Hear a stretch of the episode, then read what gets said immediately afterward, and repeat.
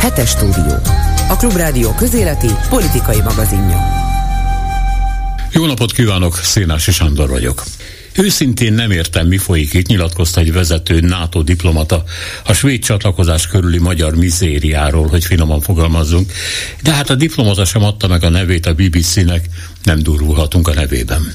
Persze az elme baj jobb szó lenne, de maradjunk annál, hogy sokat látottabb a félig bele is vakult politikusok próbálták Budapest húzásait és hazudozásait megfejteni már a finn csatlakozás ügyében is, és arra jutottak, hogy Orbán valamiért Erdoğan lábanyomában jár, az utolsó pillanatban előzve, hogy mégse tűnjön annyira csicskaságnak a dolog, bár persze az. A svédek esetében is beígérte Orbán, hogy nem lesz az utolsó, aki ratifikál, bár hogy az utolsó előtti hely miért lenne előkelőbb, és főleg miféle, legalább minimális erőnyökkel jár, arról a magyaroknak egy nem összetett, egyszerű állító mondatot sem sikerült összehozniuk. Az előbb említett sokat látott diplomaták végül arra jutottak, hogy egyik eset sem szolgálja Magyarország érdekeit, mikroszkopikus méretekben sem, viszont Orbán hitel a nemzetközi placon már csak boka magasságig ér, értsd, több helyen adományozták neki a liar jelzőt, ha bár ez talán nem volt cél. A diplomaták a magyar érdek hiányát akkor értették meg igazán, amikor a török fél mindössze 24 órával a parlamenti jóváhagyás előtt szólt a magyaroknak, hogy pozitív szavazás lesz, amikor már Budapest nem tehetett semmit, hogy az utolsó előtti legyen. A svéd miniszterelnök meghívásával való takarózásba viszont Stockholm nem ment bele, így maradt a szégyen.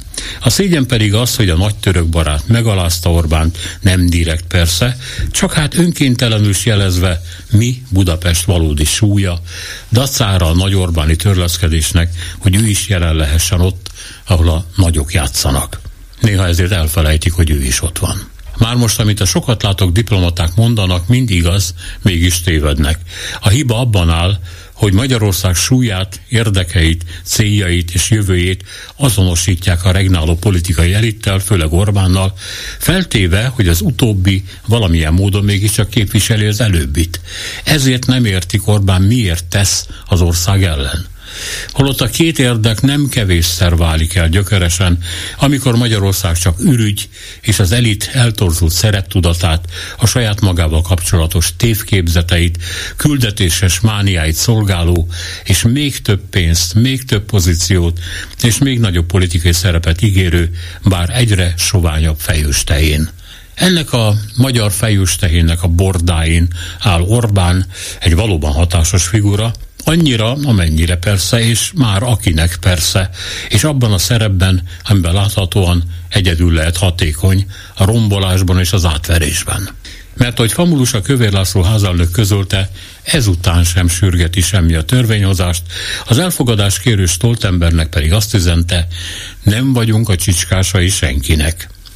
Ezután a már-már békülékeny hangot megütő svéd kormányfő végleg közölte, NATO ügyben nem tárgyal Orbánnal. Idáig jutottak és idáig juttattak bennünket. A gőgükkel tönkretették a saját arcmentő műveletüket, a NATO főtitkárba ész nélkül belerúgtak, az ország nemzetközi kapcsolatait, ha lehet, büszkeségből még mélyebbre taposták a mocsárban. Putyin ennek örülhet, de Orbán ettől még csak egy hasznos idióta, akit néha az út mentén is felejtenek, ahogy Erdoğan is tette. Mi sose térünk észre, hogy mit tesznek velünk, ezek meg sose tanulnak. Önök a hetes stúdiót, a Klubrádió közéleti politikai magazinját hallják. Amiről ma délután beszélni fogunk, egy kicsit ejtsünk szót a politikai józanságról. Már-már úgy tűnt a svéd kormány túllép azon, hogy a török jóvahagyás utáni budapesti káoszban arcmentésre akarják használni. Ám Kövér házelnök Pökhendi nyilatkozata után a kevés svéd jóindulat is elillant. Mi értelme van ennek? Üzbék Krumplikutató Központ vagy Horizont és Erasmus könnyen kitalálható, melyiket támogatja a magyar kormány. Az akadémiai szabadság rögös magyar útjai. A kormány az utolsó utáni pillanatig várt a pedagógus béremelésekkel, de ezután is csak a káosz jött. A bérminimumot utalják, de az sem mindenkinek, nem tudni a munkáltatónak mennyi pénze van egyáltalán, és az első, második és mesterfokozat megbecsültsége alig van túl a nullám. Ez nem rendezés, de akkor mi? Beszélünk arról, hogy több millió idegen deportálna a német szélső jobb oldal. Be lehet-e tiltani az AFD-t egy demokráciában? És megbeszéljük Gulyás Balázsjal, a Gulyás Ágyú média alapítójával, F. Szabó Emesével, a Magyar Narancs munkatársával és Bolgár Györgyel. Hetes stúdió. Azoknak, akiknek nem elég a hallgatás öröme. Amikor ezt a beszélgetést rögzítjük Balázs Péter volt külügyminiszterrel, jó napot kívánok! Jó napot kívánok! Akkor a harmadik fordulón vagyunk túl a svéd NATO csatlakozás ügyében. Először, amikor a törökök későn szóltak, hogy ratifikálni, pontosabban elfogadni fogják a csatlakozást, ez a török parlamentre vonatkozik, akkor gyorsan meghívta Orbán a svéd miniszterelnököt egy kis arcmentő látogatásra. Erre a svéd külügyminiszter azt mondta, hogy nincs miről beszélni, majd ezt enyhítette a svéd miniszterelnök, hogy de majd azért tárgyalunk, beszélgetünk erről. Aztán megszólalt Kövérház elnök, aki azt mondta, hogy a magyar parlamentnek egyáltalán nem sürgős, ő egyébként ellene van a svéd csatlakozásnak, és senkinek nem vagyunk a csicskásai. Üzente ezt egyébként már Stoltenberg NATO főtitkárnak. Erre aztán a svéd miniszterelnök azt mondta, hogy na jó, akkor a dolognak itt a vége, a NATO csatlakozásról nem tárgyal a magyar kormányjal. Hát ugye korábban is beszéltünk arról, hogy mi értelme van ezeknek a magyar diplomáciai kanyaroknak, de ezt az utolsó dolgot végképp nehéz értelmezni, mert közben Stoltenbergnek Orbán beígérte a csatlakozást. Egyre zavarosabb a kép, egyre kuszábbak a, a Fidesz felső vezetésének a, a nyilatkozatai, hozzá lehet még tenni másokat is, ugye Szijjártó Péter is, Gulyás Gergely is, sőt Novák Katalin is megnyilvánult ezekben az ügyekben, és egyáltalán nem uniszónóban énekelnek, hanem különböző álláspontokat képviselnek. Ha egy picit tágítjuk a képet, akkor az látszik, hogy a folyamat kezdetén semmi kifogása nem volt a magyar kormánynak a finn és a svéd NATO csatlakozás ellen. Egy darabig. Törökország nagyon konkrét követelésekkel állt elő, és attól tette függővé a, a jóváhagyását, ami egyébként most a napokban meg is történt. Ezzel szemben Orbán vagy a Fidesz részéről semmilyen kifogás nem hangzott el, és utána menet közben keletkeztek egymás után a különböző hajuknál fogva előráncigált ellen érvek, egészen addig, amíg egy, egy hát nevetségességbe fulladó vagy forduló delegációt küldött a, a Magyarország gyűlés Finországba és Svédországba jött, nézzenek utána a jogállamiságnak, meg egyáltalán miket beszélnek mi rólunk. No, innen fajul tovább a helyzet, egy olyan pontig, amikor már csak Törökország és Magyarország nem ratifikálta a svéd csatlakozás, mert a finn az átment időközben, és itt hangzott el az, hogy nem leszünk az utolsók.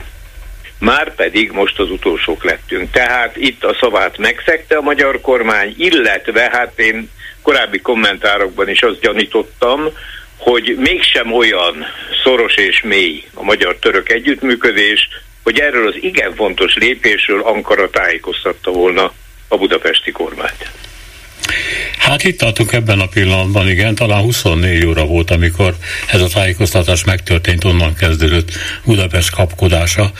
De az, hogy hogy tulajdonképpen Orbán famulusa, a magyar házelnök azt mondja, hogy hát akkor ráérünk még erre a dologra, szemben azzal, amit Orbán megígér Stoltenbergnek, ez megint egy ilyen arcmentő próbálkozás, hogy nem vagyunk ilyen senkik, akiket csak így rángatni lehet? Mert egyébként más érdemét nem látom.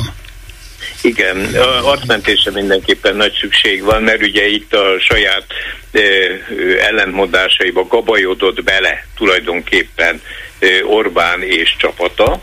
Ebből valahogy ki kéne jönni. Én azt gondolom, hogy egy ilyen helyzetben legjobb gyorsan és csöndben visszalépni, mert minden egyéb lépés csak ront Orbánék helyzetén, Azonban ők itt még elkezdtek újabb pávatáncokat, ugye ez a kövérféle nyilatkozat, ez most az egészet megkérdőjelezi. Kérdés, hogy kövér mennyire viselkedik elszabadult hajóágyuként a fedélzeten, illetve mennyire része egy összehangolt stratégiának. Én most inkább az előbbire tippelnék, tehát hogy ő most már itt megy a maga önfejű útján. Az egy fontos jelzés volt a, a svédek részéről, amit a külügyminiszter mondott ki nagyon őszintén, hogy most nincs miről tárgyalnunk. Hát ez egy, egy, egy nemzetközi szervezet bővítése, összes többi tag már hozzájárult, egy lépés van hátra, tessék megtenni azt az egy lépést, mint a szövetség tagja. Tehát itt nincs miről tárgyalni, feltételek sem hangzottak el. Hmm. Ugyanakkor a miniszterelnök adott egy másik nagyon racionális választ. És azt mondta, hogy kedves Orbán, hát úgy is találkozunk február 1-én, itt a következő EU csúcs, ott leszünk egy asztalnál. Semmiből nem áll félrevonulni és megbeszélni az aktuális ügyeinket. Ugye ehhez, ehhez nem kell egy hivatalos cirkusz, egy, egy, egy kormányfői látogatás annak minden kellékével. Ott leszünk Brüsszelben, beszéljük meg. Úgyhogy, és akkor most Orbánék ebbe kapaszkodnak, hogy majd, ha beszéltek a miniszterelnökök, utána majd megy tovább, azt azért látni kell, hogy itt minden egyetlen egy ember kezében van, itt az történik, amit Orbán Viktor akar. Közben eh, tegnap történt meg valami, bocsánat, tegnap előtt. A Bloomberg bejelentette, hogy Magyarország meglepetés egyébként hozzájárul az Unió Ukrajnának juttatott hát olyan fegyverkezést támogató pénzösszegről, ez nem egy hatalmas összeg, sokkal kevesebb, mint a 50 milliárd euró, amit annyitszor szoktunk emlegetni, és hát akkor azt gondolták, hogy a magyarok itt most egy kicsit a pávatáncnak megfelelően engednek, aztán a magyar külügyminiszterön bejelentett, hogy a Bloomberg téved. Nem engednek semmiben, vétóznak tovább. Tehát, hogy ez a ez a fajta magatartás, ez a fajta attitűd vonul tovább. Ugye ezt nem látjuk teljesen tisztán, a Bloomberg állítólag az uniós nagykövetek, állandó képviselők heti tanácskozásáról kapott valami információt, ez a Koreper néven rövidített testület, ami nagyon fontos, mert nagyon sokszor ott már eldőlnek a dolgok. Majd megtudjuk a részleteket.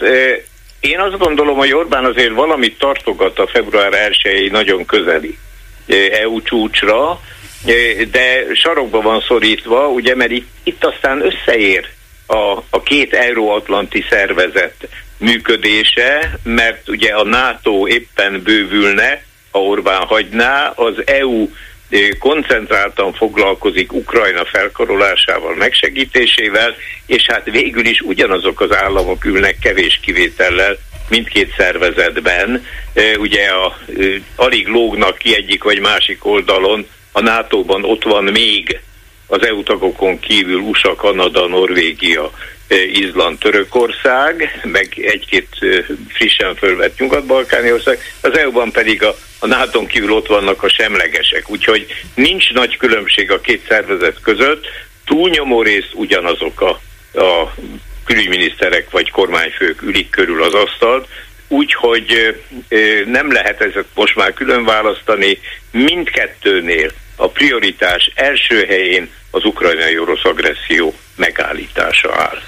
Még valami, csak röviden próbáljunk beleférni az időbe. A politikó írja meg, hogy hogy Brüsszel keményen figyelmeztette Magyarországot, hogy amennyiben az 50 milliárdos ukrajnai csomaggal továbbra is szembeszegül, akkor hát a szavazati jogát megvonhatják, és állítólag ilyen fenyegetés még eddig nem hangzott el. Mit gondol erről?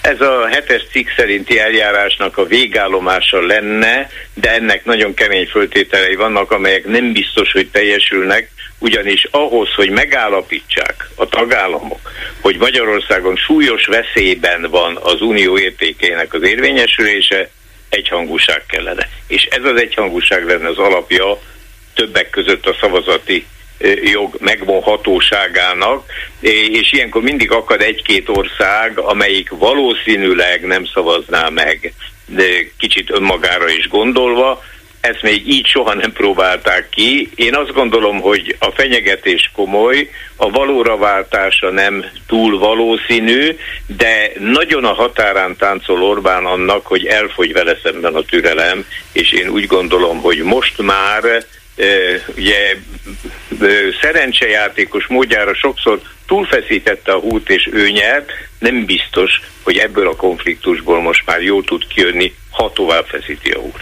Ugye a Szlovákia lenne, amelyik megígérte, hogy segít majd Magyarországnak, de ez a Szlovákia egészen más dolgokat mondott Ukrajna megsegítéséről Kievben, mint amit Budapesten Orbánnak, úgyhogy Ficó szerepe elég érdekes. Ficó Budapesten nagy ígéreket, ígéreteket tett, de azt gondolom, hogy Orbán ugyanannyira hihet Ficónak, mint amennyire Ficó vagy bárki más hihet Orbánnak, úgyhogy egyenlő felek állnak szembe. Mert hogy Ficó azt ismerte fel, hogy túlságosan egyedül maradna a magyar oldalon? Hát finoman azt próbáltam kifejezni, hogy a két vezető hitelessége nagyjából azonos ö, ö, fokot ér el. Jó, akkor még a utolsó utáni kérdés. Mire számít az 50 milliárdos Ukrajna csomaggal kapcsolatban? Mert mondta, hogy Orbánnak éreznie kell, hogy sarokban van szorítva. Van-e kiút a számára? Az ő számára az egyetlen kiút, hogyha tényleg valami minimális pozíciót meg akar őrizni az EU-n belül, az, hogy, hogy hozzájárul rá bólint, tehát itt egy kicsit visszalép, csinált már ilyeneket a múltban is, ha nem, akkor az EU mindenképpen keresztül fogja vinni, mert messze fontosabb Ukrajna fölkarolása, megsegítése, és az orosz agresszió megállítása. Nem győzni akar Ukrajna vagy a nyugat. Ukrajnában egész egyszerűen fel akarják tartóztatni az agresszív orosz nyomulást, és ennek ez az egyik eszköze meg fogják lépni Orbánnal vagy önélküle, és ez sokkal fontosabb számunkra, mint Orbán megfegyelmezése, vagy akár a magyar uniós pénzeknek a, a sorsa. Köszönöm szépen, további szép napot! Viszont hallásra. Balázs Péter volt külügyminisztert hallották. Önök a hetes stúdiót, a Klubrádió közéleti politikai magazinját hallják. Üzbék Krumpli Kutató Központ, vagy Horizont és Erasmus könnyen kitalálható, hogy melyiket támogatja a kormány. Az Akadémiai Szabadság rögös magyar útjai, Kárpát János összefoglalója. Az Akadémiai Dolgozók Fóruma azért jött létre, hogy tiltakozzon a kutatói hálózatnak a Magyar Tudományos Akadémiától történt elcsatolása ellen. A tiltakozást a panaszok sora követte és követi. A magyar tudományban tehát a helyzet változatlan, legalábbis annyiban, hogy a kutatási támogatások átcsoportosításának, pénzek megvonásának és újraosztásának a logikája folyamatosan áttekinthetetlen. Kamarás Katalin, a Wigner Fizikai Kutatóközpont kutató professzora a rendezvényen szóvá tette, hogy a Magyar Kutatási Hálózat vezetősége érdemben nem hajlandó szóba állni a kutatókkal, nem indokolja meg a döntéseket, nem kíváncsi a véleményükre.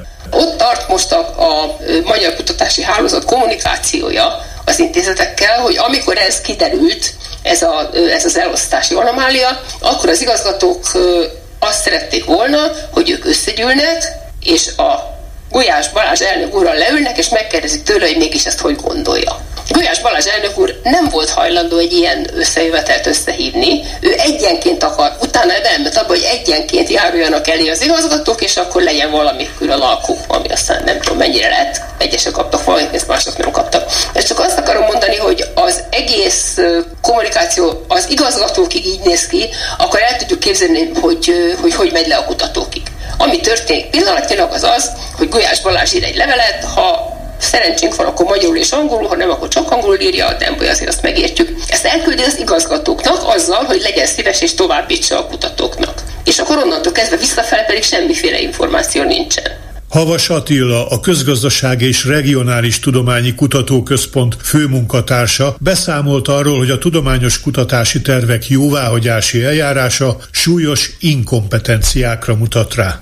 Meg kellett mondani, hogy mi a kutatási terv. Terv célja 300 karakter, a jövő évre tervezett feladatok 600 karakter, valami még 400, utána hát ilyen 50-80 karakterben részletesen meg kellett volna mutatni, hogy kik a nemzetközi fontos partnerek, majd ezer karakterben a kutatási terv vonatkozásában definiált gazdasági társadalmi igény, probléma definiálása.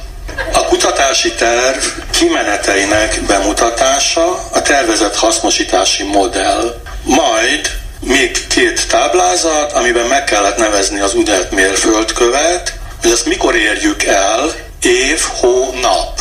Órát nem kértek. Elérni tervezett eredmény, tehát nem tudom, hogy a mérföldkő és az eredmény között mi a különbség, majd egy másik táblázatban a tervezett eredményeket és a kapcsolódó mérföldkövek sorszámát. Ezt azért mondtam el ilyen részletesen, mert ezek után az egyik kutatóközpontnál megkaptam a, a részletes, tehát a, a témánként kiadott véleményt, amit egyes szám első szemében fogalmazott meg, az a valaki, aki mondjuk találtak olyan embert, aki egy-egy kutatóközpont minden kutatási témájához ért, azt írja az értékelő, hogy nem eléggé tisztázott, nem világos, hogy az ilyen és ilyen című projekt a kutatás hogyan, mi módon, milyen tudományos megfontolásból vizsgálja ezt és ezt. Ezért soroltam fel a karakterszámokat. A beszélgetésen szóba került az is, hogy a magyar tudományos kutatás mennyire méltatlan helyzetbe került nemzetközi síkon a horizont pályázatokból való kiesés következtében. Ádám Zoltánt, a Corvinus volt oktatóját hallják, akit azért távolítottak el az egyetemről, mert szót emelt egy protekciós diáknak a szabályokat megkerülő módon történt levizsgáztatása ellen. A tavaly évben próbálkoztam Horizont kutatásban való részvétellel, amikor már ki volt zárva a Corvinus a Horizontból.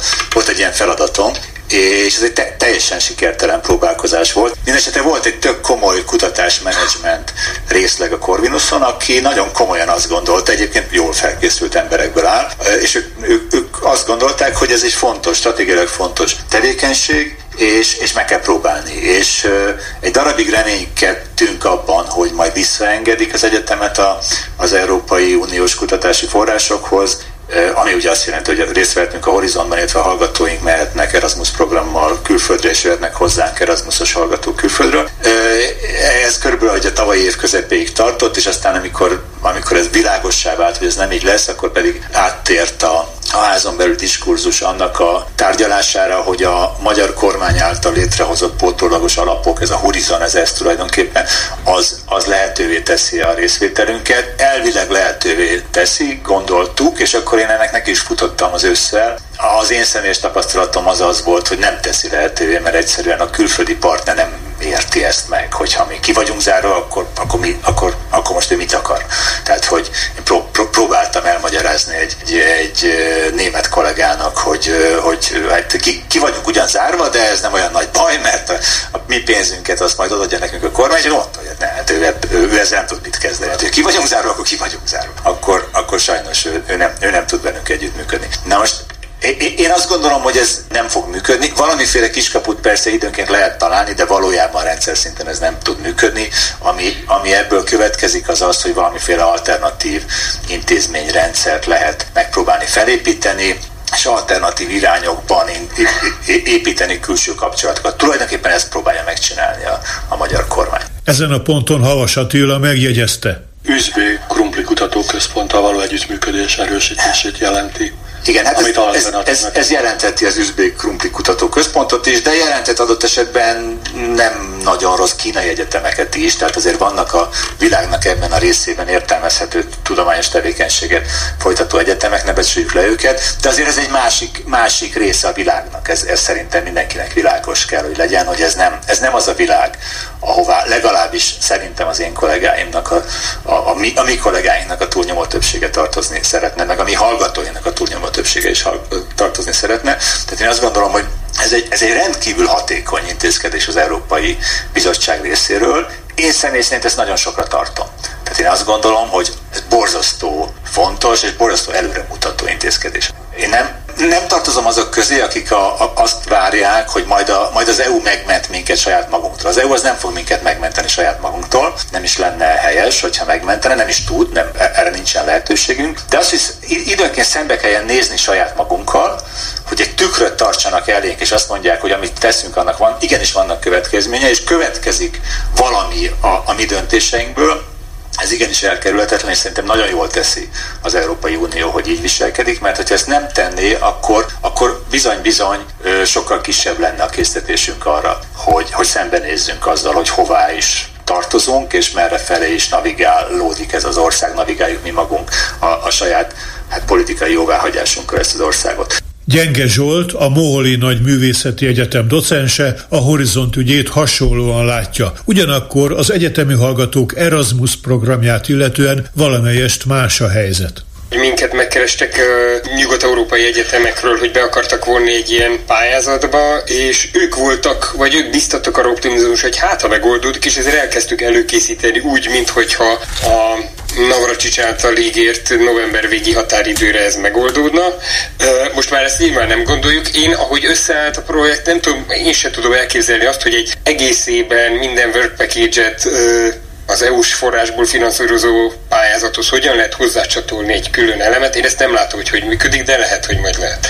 A másik az Erasmusszal az van, hogy a szerződések 24, tehát idén nyárán járnak, nyárán járnak le ezek a finanszírozási szerződések, tehát még nem érezzük annyira bőrünkön, hiszen még vannak ezek a források, hogy utána mi lesz. Ugye az van, hogy az Erasmusszal nem csak a pénz jár, hanem ugye ezek a az egyetemközi szerződések, amik lehetővé teszik például a hallgatóknak, hogy ott krediteket kapjanak. És hogy ezeket most én úgy tudom, de nem tudom, hogy mennyire sikerül, de én úgy tudom, hogy a ö, nemzetközi osztályok a Tempus Alapítvány nevében kötik újra az egyete, ezeket az egyetemközi szerződéseket. Vagy hát nem újra, hanem újakat kötnek a lejáró Erasmus szerződések helyett, hogy ha a magyar állam megfinanszírozza az anyagi részét, akkor bevegyék ugye az ottani programokba az innen kiküldött hallgatókat, illetve fordítva. Hetes stúdió.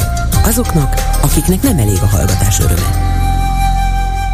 Megvan a kormányrendelet, és hát úgy tűnik, hogy elindultak az utalások is a tanároknak, bár a szakszervezetek arra panaszkodnak, hogy az utalás mindig csak a minimumról szól, tehát még mindig nem lehet tudni, hogy e fölött mi van, illetve nem lehet tudni, hogy mennyi pénze van a munkáltatónak tulajdonképpen, mert kicsit kaotikusak a viszonyok, és hát a, arra hivatkoznak, hogy e, tulajdonképpen lehetséges, hogy a most megkapott pénzeket majd utólag pótolni fogják, de hát ez se biztos. Na, Halka István oktatáskutató van velünk, jó napot kívánok!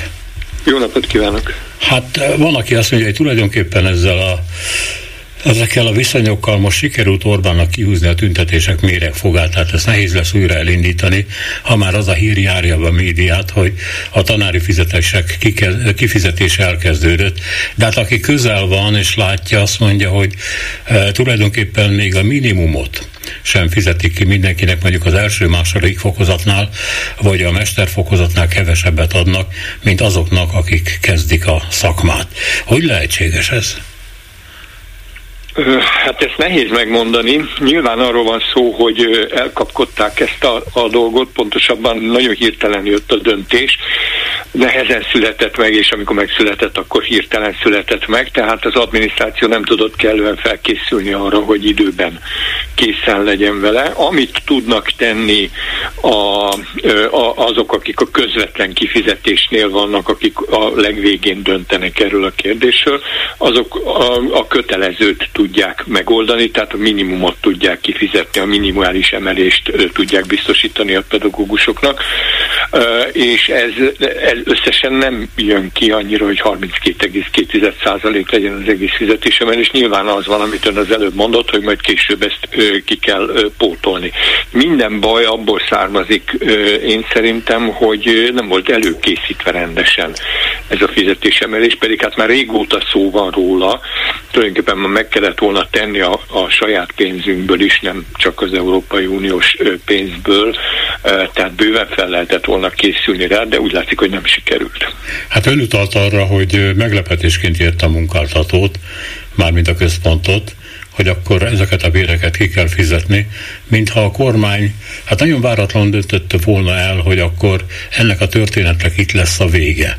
Nagyon nehézen megérthető, hogy miért húzta egyébként idáig is, illetve, ahogy ön mondja, ha számított arra, hogy egyszer vége lesz ennek a történetnek, miért nem készültek rá. Szóval a váratlanságot nagyon nehéz megmagyarázni.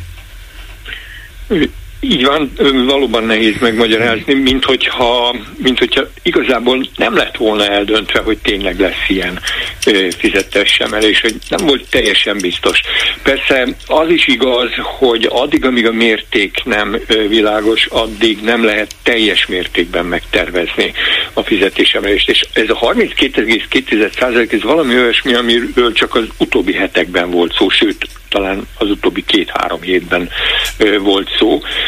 A munkáltató tulajdonképpen nem tudta, hogy mennyivel kell majd emelni a pedagógusok bérét. Ennyiben tulajdonképpen nem is lehetett előkészíteni megfelelően a közvetlenül, tehát ott, ahol a, a végső számításokat végzik, nem is lehetett előkészíteni megfelelően ezt a fizetésemelést. Úgyhogy talán ez a magyarázat, de hát természetesen ezt előbb is ki lehetett volna találni, hogy mennyi legyen ez a, ez a százalék. Nem történt meg.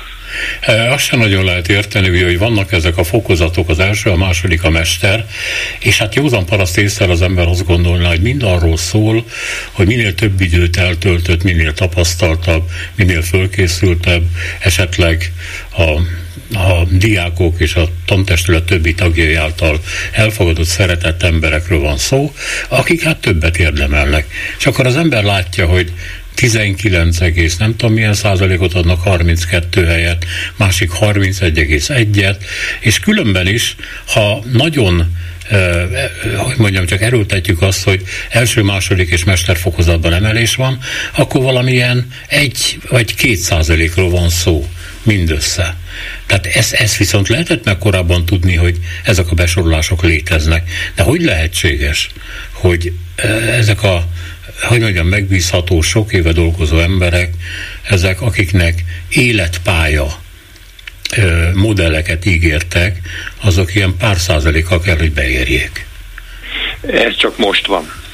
Tehát ha ez rendeződni fog, és végre ki tudják rendesen számolni, hogy milyen fizetésemelést kapjanak a pedagógusok, akkor ezekben a csoportokban lévők is magasabb fizetésemelést fognak majd kapni. Tehát ha úgy tetszik, akkor két lépésben fog megtörténni ez a fizetésemelés. És persze teljesen igaza van abban, hogy, hogy az életkorral előre haladva logikus, mindenki így gondolja, hogy akkor növekedjék a, a fizetésük a pedagógusoknak, és ez persze így is van természetesen, de azért az is igaz, hogy Magyarországon túl nagy volt ez a, ez a növekedés, és ez azt jelentette, hogy a kezdő fizetés az túlságosan alacsony volt. És én azt jónak tartom, vagy legalábbis az egy pozitív lépésnek tekinthető, hogy most megpróbálnak valamit tenni annak érdekében, hogy már a kezdőknek is legyen egy akkora fizetésük, hogy érdemes legyen a pályára jönni. Persze szerintem ez még, ezek még azért nem olyan mértékek, hogy a kezdők szívesen jönnek a pályára. Tehát a lejtőt azt egy kicsit lapították, a, a fizet, vagy próbálják lapítani a, a fizetésekkel kapcsolatban, aminek van értelme. Tehát különben nem fognak jönni a, a kezdők. Hogyha valakinek az a perspektívája, hogy mondjuk 15 éven keresztül egészen keveset fog keresni, és csak utána növekszik meg jobban a fizetése, hát százszor is meggondolja, hogy ide jöjjön.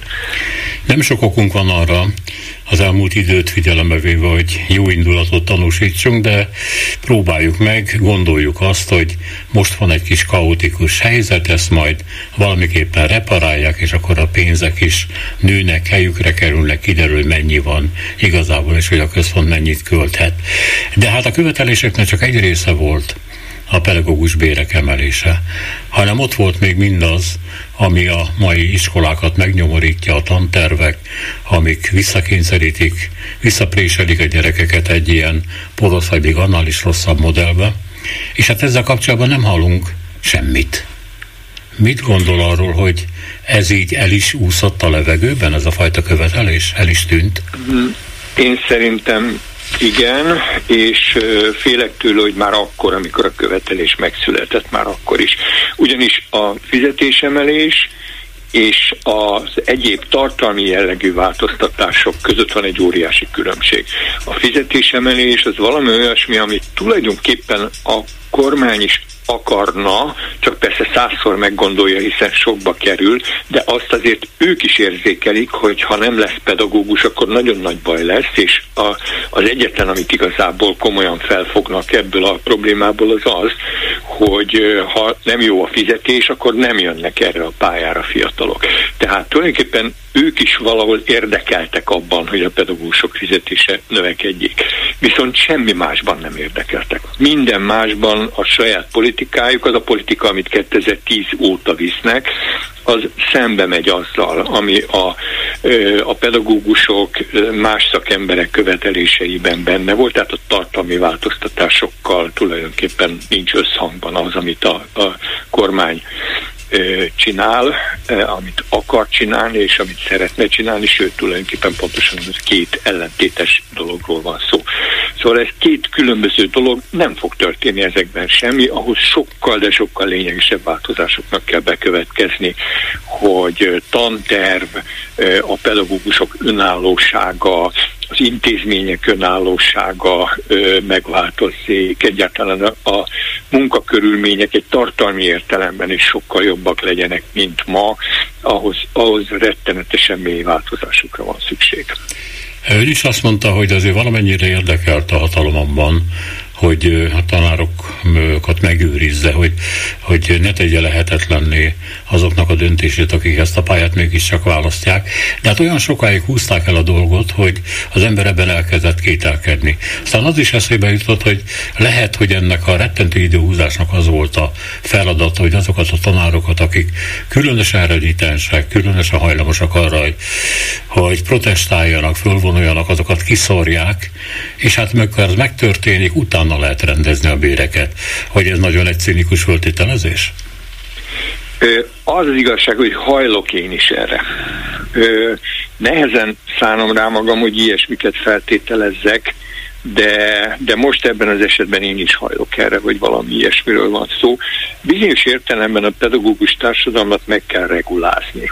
Nem az egészet persze, hogy pedagógus társadalom is nagyon sokféle, de sokféle ember van, ott sokféleképpen viszonyulnak ahhoz, hogy hogyan kellene modernizálni a magyar oktatási rendszert, de azért nem elhanyagolható arányban vannak olyan pedagógusok, akik egyfajta modern pedagógiát képviselnek, sőt, hát bizonyos értelemben posztmodern pedagógiát képviselnek, és messze nem azt a fajta gondolkodásmódot követik, amit a kormány is a pedagógiával, a neveléssel, az iskola feladatával, a gyerekekről alkotott elképzelésekkel, a családokról, az iskoláról alkotott elképzelésekkel kapcsolatban követ.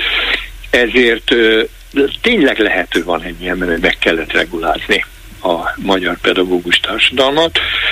Ez most talán részben megtörtént, legalábbis sokan ott hagyták olyanok a pályát, akik ezt már nem bírták tovább, akiknek a legtávolabb volt a saját elképzeléseiktől az, ami történik az oktatási rendszerben. A többiek közül nagyon sokan meg vannak félemlítve, tehát lehet, hogy ez a megregulázás most megtörtént, tehát akkor lehet egy kicsit emelni a fizetéseket. Én hajlok rá, hogy ebben most már van valami. Végül ez a rendszer, ami, amiben megtörténik a gyerekek, a beérkező gyerekek földolgozása, préselése, alakítása, formázása, az miféle gyerekeket dob majd ki magából? Meg lehet ezt fogalmazni?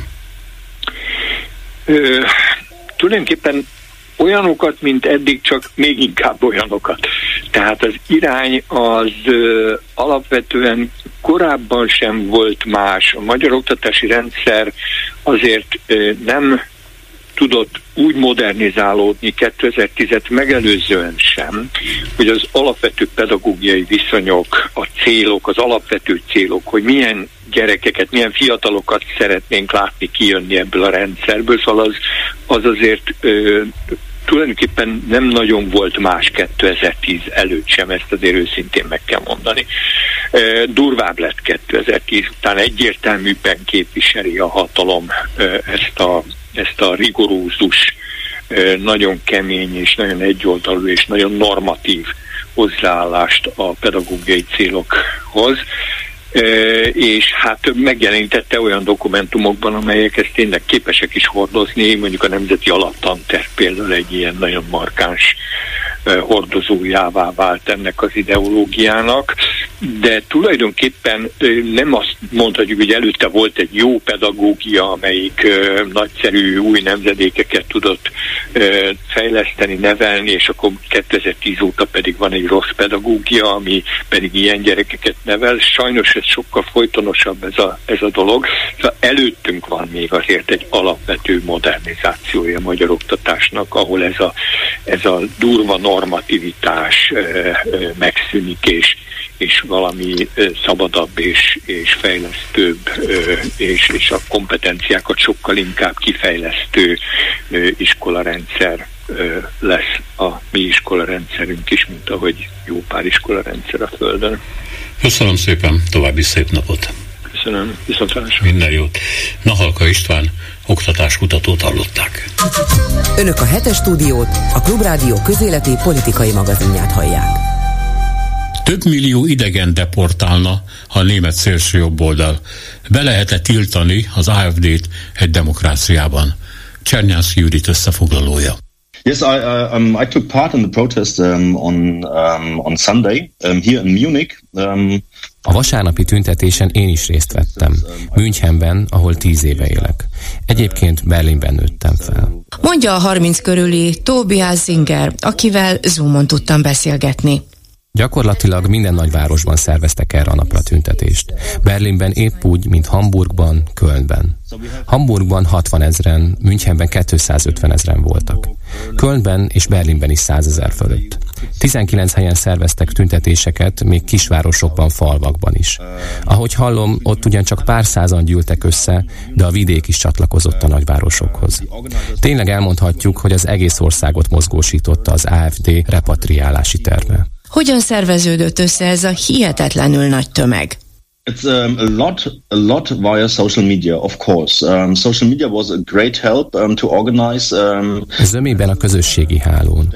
Miután ezek a tüntetések egy éve kezdődtek, ezért van némi rutinjuk a szervezőknek. Több civil szervezet indította el ezt a láncolatot, aztán az időpontot összehangolták. És talán meglepődik, de egyetlen párt sem vett részt a tüntetés szervezésében. Mondjuk felismertem a tüntetők között a szocdemeket és a zöldeket például, de ezek a politikusok mind civilként jöttek el. Egy párt sem sajátította ki magának ezt a rendezvényt. A beszámolókban láttam, hogy ott volt a kancellár és külügyminisztere is.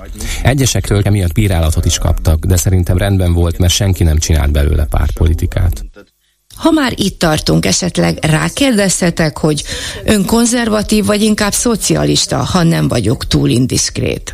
Yeah, Um, I consider myself, um, uh, uh, yeah, more to the leftist um, side, um, definitely. Yeah. Ha meg kell határoznom, akkor inkább baloldalinak tartom magam. Megköszönöm őszintességét, és megkérdezem azt is, hogy esetleg valamelyik civil szervezethez tartozik a sok közül, amelyek a tüntetést szervezték? No, um, I don't. No, I don't. Nem, egyiket sem.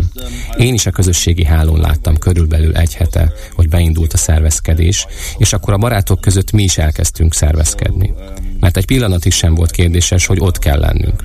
És tulajdonképpen nagyon meglepett, hogy vasárnap ellenére ilyen sokan gyűltünk össze. Ugyanis vasárnaponként kiürül München, pihennek vagy elmennek a hegyekbe kirándulni. Miért tartották mások is fontosnak, hogy délután kettőkor az utcán legyenek? Mit gondol erről? That's a good question, um, but, I, but I think, um, I mean, the starting point for this demonstration was um, was a journalistic um, piece. Ugyebár az egész tiltakozást egy újságcikk váltotta ki 9-10 nappal ezelőtt, mert kiszivárgott, hogy Potsdam környékén az egyik szállodában körülbelül két tucatnyi ember gyűlt össze. Az AFD tagjai, a Verte Unión, és állítólag a CDU-ból, a Kereszténydemokrata Unióból is két pártag ahol arról döntöttek, hogy az illegális bevándorlókat ki akarják toloncolni az országból, és itt több millió emberről beszéltek. Ahogy olvastam, még a német útlevéllel, sőt állampolgársággal rendelkező külföldi állampolgárokat is deportálni akarták. Should be deported. Yeah, I, think this um, um, this this part of remigration, um, which was um, Valóban, az egész bevándorlási politikát át akarják írni. És akkor egy kicsit bepánikoltak az emberek, mert úgy érezték, ez az ország jövőjére nézve is veszélyes. Azt mondtuk, meg kell mutatnunk ezeknek, mi mit gondolunk. A tüntetéseken jellemzően egyfajta csoportosulás vesz részt, akik gyakran egyforma ruhában, egy bizonyos színben tüntetik fel magukat. Ez a megmozdulás eltért a hagyományostól, mert nagyon sokféle ember, sokféle közösség jelent meg. Érezted, hogy nem egyforma gondolkodásuk, nem egyforma társadalmi helyzetük, szegények, gazdagok egyaránt, és a koruk is a legkülönfélébb volt. A demokráciának soha ilyen erős megnyilvánulását nem tapasztaltam még. Úgy érezhetik az emberek, hogy megfenyegetik őket. Ráadásul hallani, hogy újabb és újabb szélsőjobbos pártocskák jönnek létre, mert ez a Verte Union is nemrég alakult meg. Verte Union. Yeah, I think so. I mean, this is, um, this is nothing new. Um, as, as, as... Egyébként erről a pozdami gyűlésről jó ideje tudtunk. Keringtek mendemondák, de amikor megjelent az újságban, az mindenkinél kiütötte a biztosítékot. Onnantól kezdve a félelem tárgyasult is. Az emberek hiába tudnak a veszedelemről, csak nézik, szemlélik, de semmit nem tesznek ellene. De most tényleg egyként mozdult meg az ország. Németország második világháború szerepe is közrejátszik ebben a félelemben? Ezt gondolom nem is kell megkérdeznem. Yeah, I think so. It uh, uh, has a strong um, role in this Kifejezetten. Az egy dolog, hogy mit tanultunk az iskolában, de most itt vagyunk a 20-as években, és kezdjük átérezni annak a felelősségét, ami száz évvel ezelőtt történt, ami eddig történelemnek tűnt. Hitler is nagy hirtelen szerzett magának népszerűséget, és nőtt a pártja egyre nagyobbra. 2017-ben az AFD-nek még csak 10%-os támogatottsága volt. Mára ez nem csak, hogy megduplázódott, de itt lesz hamarosan a három tartományi választás Kelet-Németországban, és a közvéleménykutatás választások szerint vezetnek. És akkor az Európai Uniós választásokról még nem is beszéltünk, ahol szintén fenyeget ez a veszély. És azon kívül, hogy hatalmat akarnak, mi az az ideológia ön szerint, ami magával ragadja az embereket? Beyond the power. Yeah, when you look at um, the people in power within the AfD, um, the alternative for Germany, as they call them themselves, um, there's no alternative, what I, I think. Először is tisztázzuk, hogy az AFD nem alternatíva Németország számára, még ha a neve ezt is jelenti. És itt van például ez a Björn Höcke, a Türingiai Szövetségi Állam AFD-jének a vezetője történelemtanár. Nem csak tanulta, de tanítja is a történelmet. És amit mond, nem más, mint a náci, fasiszta ideológia, Hitler szavai köszönnek vissza mondataiban. Ugyan ő csak utal Hitlerre, de álljon meg a menet. Mindannyian nagyon jól ismerjük Hitler beszédeit. Felismerjük Höcke beszédeiben őt. És nem csak Türingiában vezető, de ha valaki el akar érni valamit az AFD-ben, akkor hozzá kell fordulnia, mert országos tekintély lett. Könyveket, cikkeket ír, nyíltan rasszista véleménnyel. Mert például nem csak az idegeneknek kellene menniük, hanem azoknak is, akik a jelenlegi kormánya nem szimpatizálnak. Aki nem az AFD szimpatizánsa, az gyakorlatilag amolyan koncentrációs táborba küldeni. Pártjuk a demokráciánk terméke, de ahogy terjeszkedik, úgy lesz egyre nyilvánvalóbb antidemokratikus jellege. És ahogy egyre nagyobb hatalma lesz, úgy egyre jobban beleszól majd a törvényekbe, és alakítja azokat kényekedve szerint. A CDU-val való kapcsolatokról mit lehet tudni? Um, at the moment I would say when you con when you consider AfD and um, the Christ Union um, parties, I mean they're both in opposition. Hivatalosan természetesen nincs, és országos szinten sem. De helyi, regionális, vidéki kapcsolataik elég nyilvánvalóak, sőt a CSU-val, a Keresztény Szociális Unióval is. Mindannyian ugyebár ellenzéki pártok a jelen pillanatban. A Verte Unión egyik vezetője korábban a hírszerzés magas beosztású tisztviselője volt. Rasszista megnyilvánulásai borzolják a kedélyeket. Mit gondol arról a leegyszerűsítő megközelítésről, hogy a szélsőjobb probléma Németország kelet és nyugat közti mindmáig meglévő megosztottságának tudható be? Yeah, I, I would say that's, um, as, as you said, that's, that's uh, a strong simplification, um, which I wouldn't allow. Um, to be honest, um, in this case. Azért ez valóban túlzó leegyszerűsítése a problémának. Őszintén szólva, ezt nem engedném meg magunknak. Inkább azt látom, hogy Európa keleti részén kezd erősödni a szélső jobb. Visszavezetik ezt a kommunizmusra, arra az időszakra, amikor szintén erős kezű vezetője, diktátora volt az országoknak. Az AFD számára pont ez az ideális. És ha különbséget kell tenni, akkor inkább a nagyvárosok és a falvak között tenném. Münchentől csak 20 kilométert kell menni, és már is markánsan ott van az AFD. A koronavírus idején frusztráltak voltak az emberek, majd jött a háború, és a szélső jobb jó válaszokat ad a frusztráltságra. Legitim kérdése, demokráciában betiltani a pártot? Yeah, it's a very difficult um, question, um, and um, um. Nehéz kérdés és egyre hevesebb vita tárgya ez ma Németországban. Szerintem évekkel ezelőtt kellett volna megtenni ezt a lépést. Most már kontraproduktív lenne, még nagyobb támogatást érne el. Viszont épp most döntött az Alkotmánybíróság arról, hogy megvonja az állami támogatást a Diheimát, az NDP, a Nemzeti Demokrata szélsőjobb pártól azért, mert alkotmányellenesek, mert antiszemiták. Rögtön felvetődött, ezt az AFD-vel is gyorsan meg kellene tenni.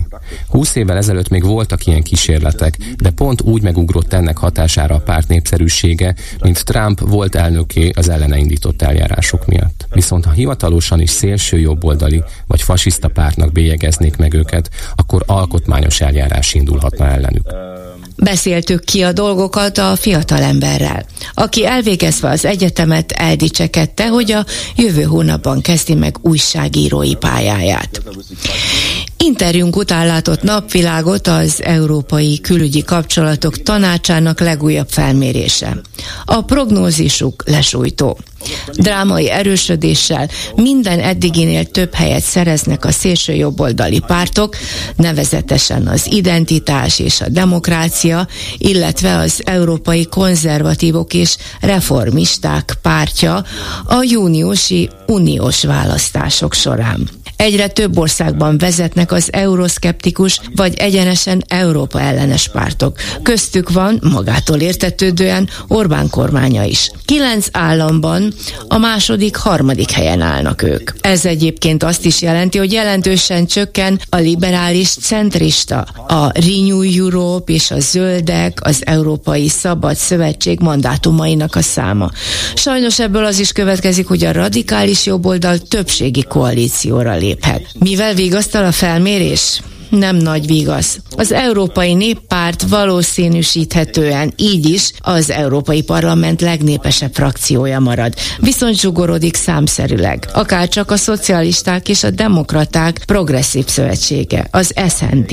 De ha mégis felszínen tudja tartani magát az EPP, az Európai Néppárt, akkor bizottsági elnököt is adhat. Jó esetben Ursula von der Leyen meghosszabbítja mandátumát. Minden esetre az AFD Németország bírósági megítélésén nagyon sok múlhat. Amennyiben folytatódnak ellenük a tiltakozások, akkor van esély arra, hogy elindul a rasszista párt a lejtőn, ami hatással lehet Európa szerte a rokon pártokra. Ám itt van még a Trump-szindróma is, ami éltetheti virágzásukat. Hetes stúdió. És itt a megbeszéljük Gulyás Balázs, az egyik vendég, a Gulyás Ágyú média alapítója. Szia! F. Szabó Emese, a Magyar Narancs munkatársa. Szia. Szia. És Bolgár György természetesen.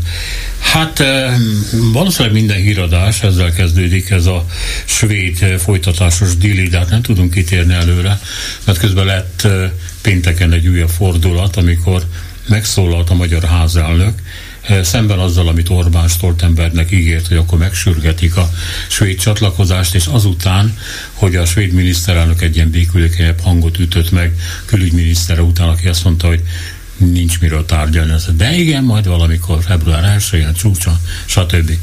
Na most, amit Kövér mondott arról, hogy nem vagyunk csicskák, és hogy tulajdonképpen a magyar parlamentnek egyáltalán nem sürgős a dolog, illetve személy szerint ellenzi a svédek belépését, erre a svéd miniszterelnök közönt, hogy oké, okay, akkor a csatlakozás ügyében Orbánnal nincs miről tárgyalni.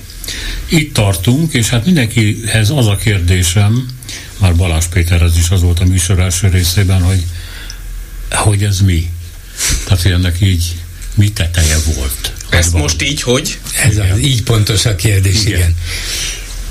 Szerintem az egésznek semmilyen teteje nem volt. Tehát a, onnantól kezdve, hogy a török elnök bejelentette tavaly ősszel, hogy a parlamentnek továbbította azt a kérést, hogy majd szavazzák meg a, a svéd NATO csatlakozás, ezt lehetett tudni, hogy a, az nem egy, az, tehát nem egy totószelvény, hogy a török parlament vagy megszavazza, vagy nem. O, ott már lehetett tudni, hogy Magyarországnak sincs nagyon más választás. Ahhoz képest ez egy bohockodás, a, ami itt a, a politikában zajlik ebben a kérdéskörben.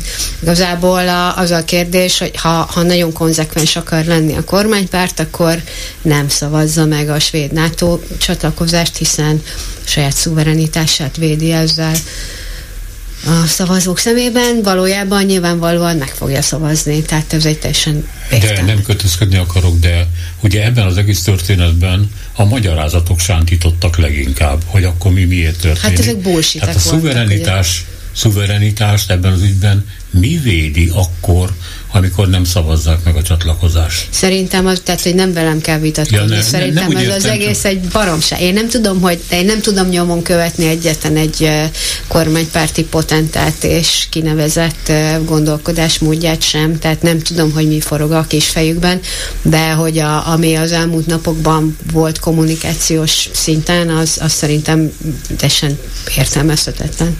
Balázs.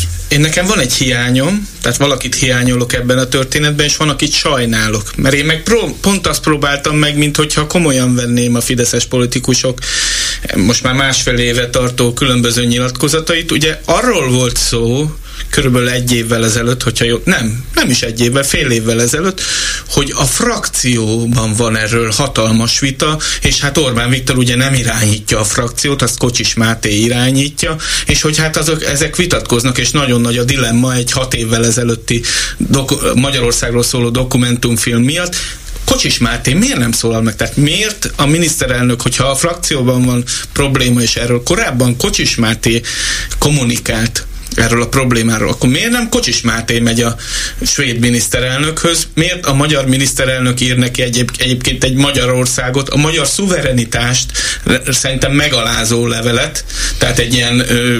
Közvetíteni akar a miniszterelnök, mert Orbán a svéd kormány, ugye minket gyalázó svéd kormány, és az emiatt hát felháborodott magyar képviselők között, és a neki majd a svéd miniszterelnök azt mondja, hogy hát kedves Viktor, ne vedd ezt olyan rossz névem, nem is úgy gondoltuk, tulajdonképpen vissza is szívhatnám, mondd meg ezt majd Máténak, na akkor Orbán rá fogja Na látod, Gyuri, milyen jó, hogy Ugye? felvilágosítasz. Figyelj, figyelsz te ezekre a részletekre.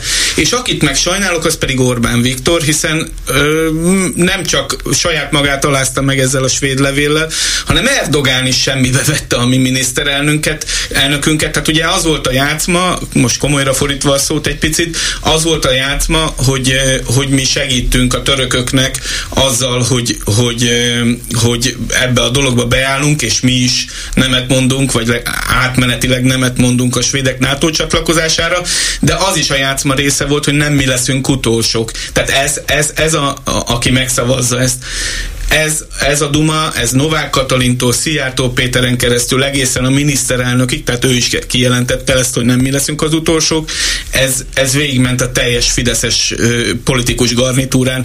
Ehhez képest most a törökök jól kiszúrtak a saját ö, hát rótórángatott ö, magyar miniszterelnökükkel azzal, hogy végül aztán amik, amikor megkapták, amit akartak az amerikaiaktól, meg részben a svédektől, ugye az amerikaiaktól ö, harci repülőgépek, embereket, a svédektől meg a kurdok elleni némi keménykedést, azonnal megszavazták, teljesen figyelmen hagyva azt, hogy itt volt egy ilyen bábú Európa közepén Orbán Viktor személyében, aki meg hülyét csinált magából azzal, hogy, hogy, Lehet, hogy csak nem mi leszünk az utolsó. Ő is ott van. Elfelejtettük, Viktort elfelejtettük fölhívni. Hát, igen. De a realitások talaján maradva tehát, hogy ki, ki gondolta azt komolyan, hogy, hogy, a, hogy, hogy Erdogánnak az számít, hogy, hogy a magyar miniszterelnöknek mi a kényelmes. Tehát, hogyha valaki ezt komolyan elhitte, Hát úgy tűnik, hogy a Fidesz meg Orbán Viktor elhitte, nem? Azért a törökök számára Magyarország nem volt rossz partner, és ők éltek is ezzel a lehetőséggel. Tavaly augusztus 20-án eljött külön megnézni a tűzijátékot, vagy az atlétikai világbajnokságot Erdoğan. Aztán az év végén megint eljött, hozott magával egy autót, vitt egy lovat, szóval fontos volt, fontos volt neki, és úgy gondolta, hogy ebben a játékban egymást tudjuk erősíteni vál a válhoz, és akkor teljesen nyilvánvaló volt, hogy ebben a játékban persze a törökök az igazi kérdés, ott nagyobb is a tét, ők sokkal többet kértek, meg sokkal jelentősebbek a nato Unióban, meg egy nagyobb ország, 85-90 millió lakos, erős haderő, nagyon stratégiai helyen fekszik, szóval millió dolog miatt Törökország hozzájárulása fontos. Magyarország viszont beállt ebbe, hogy na, ugye hogy dübörgünk, megyünk a hídon együtt Erdoğan elnökkel, igen, ő az elefánt, én pedig Orbán Viktor vagyok, és megmutatjuk, hogy mi is erősek vagyunk. És azt hitte, és ez óriási, nem csak tévedés, hihetetlen bukta és hiba Orbán részéről, hogy azt hitte, hogy ezt a játékot ő szemrebbenés nélkül végigjátszhatja, és majd megmutathatja, hogy hát tényleg egy héttel előtte megegyeztünk. Hát nem egyeztünk meg a törökökkel, mert mi szuverénak vagyunk, ugye nem kötjük munkat hozzájuk, de mégis eljátszottuk ezt, és milyen jól sikerült. Végül beleegyeztünk, és a, mintha a svédek is visszafogottabban beszélnének mostanában velünk. És ekkora pofont kapni a törököktől. Még azt hittem tulajdonképpen én is naívan az utolsó pillanatig, hogy jó, a török parlament megszavazza, mm. de majd Erdoğan nem fogja addig aláírni, ameddig a magyar parlament nem ratifikálja, mert ennyi belátás csak van benne. Hát nincs. Ez óriási pofon is megaláztatás lehet Orbán Viktor számára. És ez az egyik, ez a nemzetközi része. A másik pedig a hazai. Ha valóban nem, nem, nem, tudjuk, hogy nem.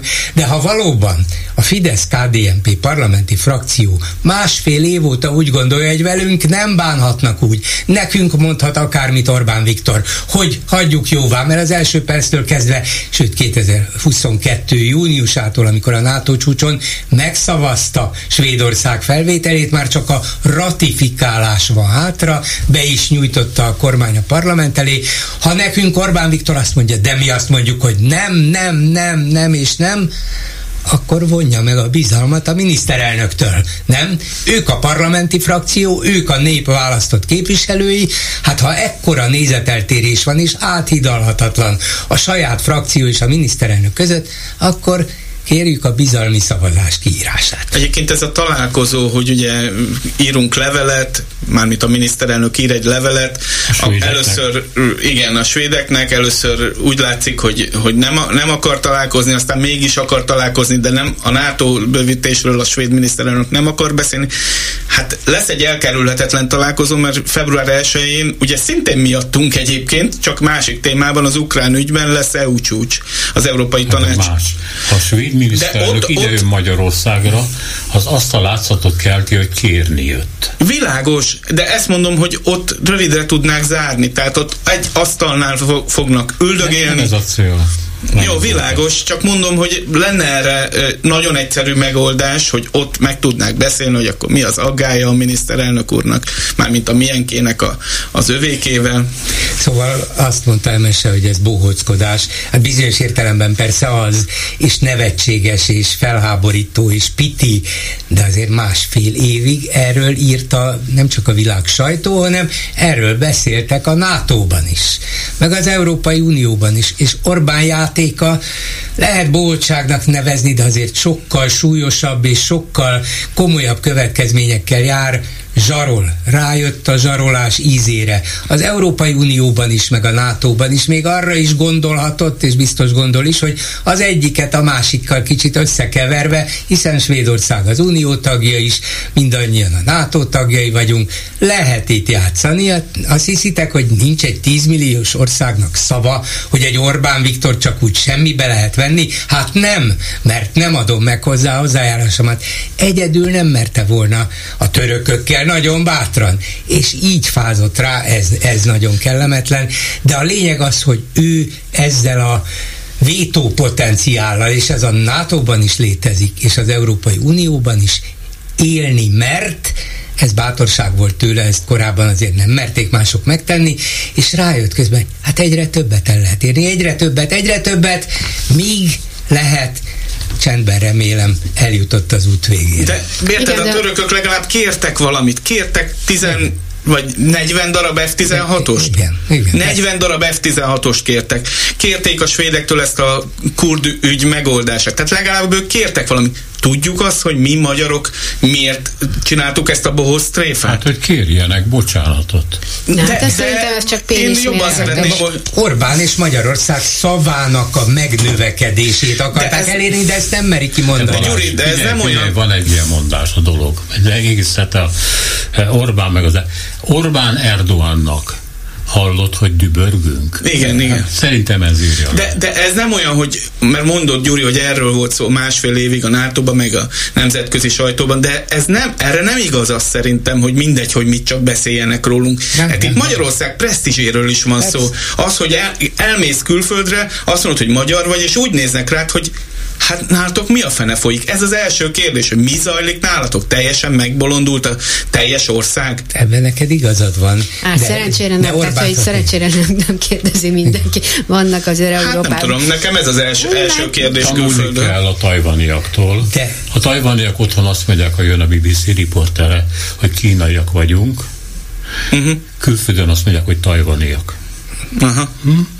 De Orbánt az nem nagyon érdekli, hogy tőled számon kéri külföldön, hogy hát mit csináltok ti, hát hogy képzelitek, hát mégis nem szégyelitek magatokat, mert ő élvezi ezt a szerepet, hogy egyszerre minden körülötte forog, és tényleg az Unióban is, hát ez a február 1 rendkívüli csúcs arról, hogy támogassuk meg Ukrajnát, miről szól?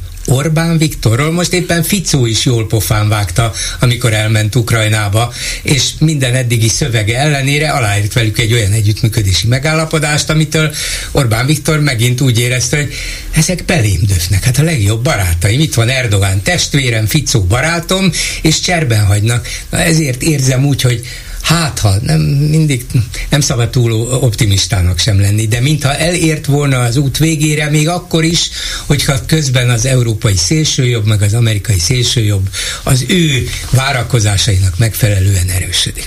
A politikó írta azt, hogy valószínűleg Orbán túlfeszítette húrt, és kapott Brüsszeltől egy olyan figyelmeztetést, hogy megvonhatják a szavazati jogát. Ez van ugye a médiában. Na most, ha egy szakértő emögé néz, és mondjuk ebben a műsorban már Balázs Péter megtette, akkor azt mondta, hogy hát ez nem olyan egyszerű. Tehát elég egyetlen szavazat ellene, mondjuk a szlovákoké, mert azt azért megteszik, és erre nem kerül sor, és hát ez különben is egy hosszú folyamat. Magyarán itt két eset lehetséges, mondják, hogy Orbán valamiért azt mondja, hogy belemegy, miért tenné ezt, nem tudom, vagy az Unió azt mondja, hogy oké, okay, akkor fel vagyunk készülve, hogy nélküled tesszük meg. Szerintem erre akarat sincs egyébként. Tehát nem, nem csak technikai feltételek hiányoznak, tehát nem csak az van, hogy azért egy valaki csak előbb-utóbb ki fog mellett állni és vétózni fog, hogyha szavazati jogunk megvonásáról van szó, hanem igazából a jelenlegi ö, tanács, illetve a bizottságban, Európai Bizottságban erre, erre nincs akarat sem. Hát látszik, hogy annak ellenére, hogy von der Leyennel van kiplakátolva az ország, ahhoz képest von der Leyen az egyik legfontosabb szövetségese Orbán Viktornak, vagy ha nem is szövetségese, de legalábbis támogatója a, a, a, Mondjuk így az Európai Unióban. partnere. Igen. Tehát ugye azért, azért megy az a petíció is, mert az nem több petíciónál, ami a, az Európai Parlamentben megy, hogy vonják meg a szavazati jogunkat, amit az a finn képviselő, EP képviselő indított, de annak jogi relevanciája szinte semmi, az egy, az egy követelés, az egy hát petíció, az egy felszólamlás, igen, de nem több annál. Ez igaz, de hogyha tényleg odáig feszíti a húrt Orbán, ezen a február 1 csúcs találkozón, itt sok minden múlik valóban, hogy nem, nem, én akkor sem megyek bele, akkor lehet, hogy a többiek azt mondják, nem, hát akkor a belga elnökség alatt egészen addig, ameddig te át nem veszed, gyorsan, gyorsított eljárásban magasabb szintre emeljük ezt a hetes cikke ügyet, és akkor első menetben egy minősített többséggel megszavazzuk, hogy igen, itt olyan súlyos, rendszerszerű visszaélések vannak a demokráciában, a demokratikus demokratikus intézményrendszerben, hogy ez veszélyezteti az uniót, és ezért javasoljuk, hogy vonják meg. Ez még mindig nem a végső szavazás, amihez teljes egyhangúság kell, de ha eljutnak eddig a szintig, akkor már az is lehet, hogy elindul Ficó gyomrozása, hogy ide figyelj. Lehet, hogy te mm. kiállnál Orbán mellett, viszont ez neked ennyiben, ennyibe, ennyibe és ennyibe mm. fog kerülni, gondold meg. És hogyha nem kell elvinni végső szavazásig, és ha Ficó elkezdi meggondolni, és a magyar diplomaták, magyar politikusok meghallják, hogy hát lehet, hogy Ficót átállítják, és tényleg megszégyenülünk, nem fogjuk átvenni az Európai Unió elnökségét, nem lesz szavazati jogunk, se, semmink nem lesz, akkor lehet, hogy azt mondja február 1-én Orbán, na jó, nem értek egyet veled, de legyen. Nem, a, nem, a, nem, igen, igen, igen, igen. A medián fölmérésével folytatjuk. Ez úgy terjedt el a médiában, az egyik állítása, hogy a többség már nem akar kormányváltást, aztán a medián ügyvezetője ezt helyre tette a Klubrád egyik műsorában mondván, hogy hát ezt úgy kell érteni, hogy azok, akik nem akarnak kormányváltást, nem érik el az 50%-ot, de 48-at igen, és akik ellenük vannak, vagy a másik oldalon vannak, azok kevesebben vannak. Tehát gyakorlatilag a többség akar kormányváltást, csak hát mondom, az 50%-ot már nem viszik át, még korábban átvitték. A medián másik felmérésének másik része arról szól, hogy hát gyakorlatilag az ellenzék elég jelentős része nem játszik.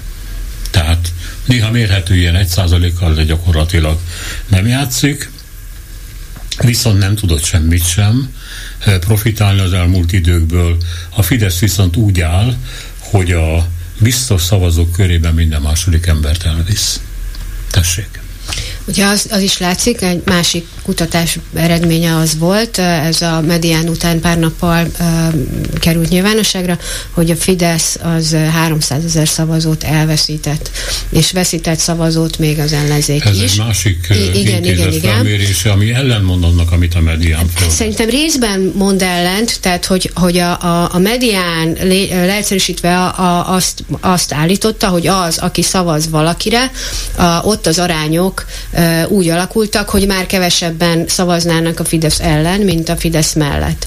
Míg a, a, a másik felmérés azt mutatja, hogy egész egyszerűen sokkal nagyobb lett azoknak a tábora, akik, akiket az egész nem érdekel, és úgynevezett bizonytalanok valójában Ezt ezek a... a is mondja egyébként, igen, hogy rekord hogy nagyobb arányt képviselnek pillanatnyilag a, a párt nélküliek, bizonytalanok, fásultak, vagy nem tudom, hogy hogy nevezzük őket, mint a Fidesz szavazók. Tehát hogy ez, ez mindenféleképpen rossz hír, hiszen az, e, az ellenzék semmilyen módon nem tudott profitálni semmiből, ami az elmúlt két évben történt, vagy sőt, igazából ami 2020 óta, tehát mondjuk a Covid óta történt Magyarországon, abból, a, abból az ellenzék egy darab szavazatot egyszerűsítve nem tudott szerezni.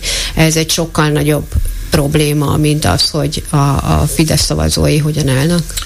Sőt, hát igazából még veszített is. Én azt látom a, a medián felmérésből, talán a DK-nál a, a legdrámaibb ez a, ez a, az a bezuhanás, mert ott most már tendenciáról lehet beszélni, tehát a, a, a teljes lakosság körében a 10%-ról most már közelebb vannak az 5%-os küszöbhöz, persze a küszöb az, azt nem a teljes lakosság körében mérjük, tehát de minden esetre hónapról, vagy felmérésről felmérésre kevesebb a DK-nak a szavazóinak a száma, pedig ők aztán tényleg tövig nyomják a gázt, ár, árnyékkormányostól, meg mindenestől, és én én azt látom, hogy nem is biztos, hogy fásultaknak kell neveznünk ezt a 30 valahány százaléknyi bizonytalant, hanem egyszerűen azokat, akik, tehát ez egy bizonyítványa a politikai elitünknek, és hát nem túl jó jegyet kaptak ebben a bizonyítványban, az, hogy nem tudnak a jelenlegi pártok közül szívesen váltanának kormányt ezek az emberek, mert azt tudjuk, hogy többségében vannak a kormányváltók ezek között, de nem találják meg a jelenlegi palettán azt a pártot, amelyikbe a bizalmat helyeznék. Valószínűleg um, talán a pártot megtalálná mindenki és hiszen annyiféle van. Tulajdonképpen mindenféle... Hát kínálat az van. Igen, igen, mindenféle ízlésnek, politikai alapállásnak, ideológiának megfelelő van, és még hozzá lehet tenni, és még demokratikusak is a fidesz szemben a mi hazánkat zárjuk ki. De párt tehát van, de ezek az elbizonytalanodott szavazók azt érzik, hogy hát akármelyiket választom, semmi értelme. Most lesz 3 százaléka, vagy lesz 7, vagy esetleg 11, nem uh-huh. tudjuk Ebben leváltani a Fideszt. És egymással se győznek, vagy nem jutnak semmire. Hát nem tudják egymást meggyőzni, hogy együtt kell, vagy hogy közösen, vagy uh-huh. találjunk ki valamit, meg az se válik be, amit a DK ajánlott, hogy majd én leszek a legerősebb, és magammal viszem a többieket. Hát ha semmi, akkor, akkor mi a fenét csináljak? Szóval nem hiszem, hogy pártot hiányolnak, hanem azt a vezető egyéniséget, aki akármelyik pártból jön, de azt mondja, én meg tudom teremteni Orbán Viktor ellensúlyát, ebből és ebből és ebből a pártból, ilyen és ilyen szövetséggel, vagy pártegyesítéssel, vagy közös programmal, vagy akármivel, de érezzétek, hogy együtt működünk, együtt megyünk, öten, hatan, heten, mindegy. Én tudom mozgatni, és tudom, mit akar a választó, és ők, ezek a pártok és vezetőik egyetértenek velem. Értitek? Én leszek az alternatíva. Nem vezér kell, de egy alternatíva alternatíva és egy személy biztos kell. Most Szerint, a... Bocsánat, szerintem amit mondtál, hogy én vagyok az, amit, a, a, aki tudja, hogy mit akar a választó, ez, ez egy kulcsmondat. Mert szerintem kb. 2014 óta egyetlen egy ellenzéki politikus sem volt a palettán, aki körülbelül tudta volna, hogy mit akar a választó, sőt, mintha nem is erre a kérdésre akartak volna válaszolni. Tehát ha megnézzük, a, a, vagy végig gondoljuk az ellenzéki óriás plakátok szövegeit, akkor értelmetlen dolgok voltak rajta. Tehát nem az, hogy, hogy a, igazából, ha a nagyon félig csukott szemmel végig gondoljuk a, a Fidesz családpolitikáját, vagy társadalompolitikáját, akkor azt lehet mondani, hogy a, hogy az, a, a mostani inflációs sokkot leszámítva, azt lehet mondani, hogy az átlagember helyzete stabil, van munkája, a kisgyereke van, kap támogatott hitelt, nincs kamat, nem szállnak el a kamatok, és, és úgy egyébként így minden oké. Okay. Hát jó, egy kicsit rossz, de azért, és akkor a másik meg mit tud mondani? Ha, mm, mm, és nem, nincs egy határozott három szóból álló mondat, amit ezzel szembe lehet állítani, hogy de bezzeg, ha én lennék a miniszterelnök, akkor mennyivel jobb lenne. És így, tehát, hogy ki az, aki effektív Fideszt akar váltani, az ott van a statisztikákban. Ő a DK, Momentum, Kutya, meg a többi szavazó. Ő, ő.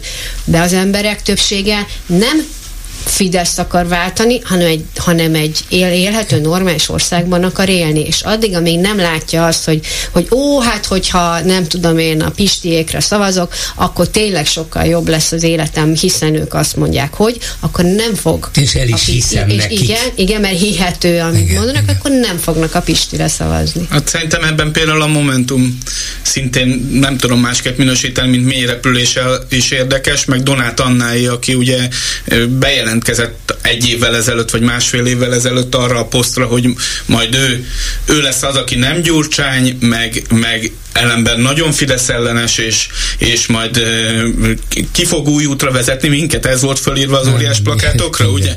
Hát most Donát Annáról most a minden bizonyal vasárnap meg fogják választani, mivel nincs ellen jelölt a, a Momentum elnökének, tehát most már tényleg ő nem csak az arca, ő a, a jogilag is ö, ö, szempontból is a vezetője. Hát milyen közlemény jött a héten, nem tudom, láttátok-e sajtóközleményt, hogy, hogy ő tiltakozik a műhús betiltása ellen. Tehát ez az üzenete a Momentumnak e, egy olyan helyzetben, amikor, amikor svéd ügy van, amikor ezernyi dolog van, ami ennél én azt gondolom, de lehet, hogy a műhús az egy, az egy kardinális kérdés, és arról a párt első számú vezetőjének kell sajtóközleményt kiadnia. Én azt gondolom, hogy talán egy picivel fontosabb dolgokkal is lehetne foglalkozni. A Fidesz... Meg ez azt mutatja, hogy mennyire nincs politikai érzéke.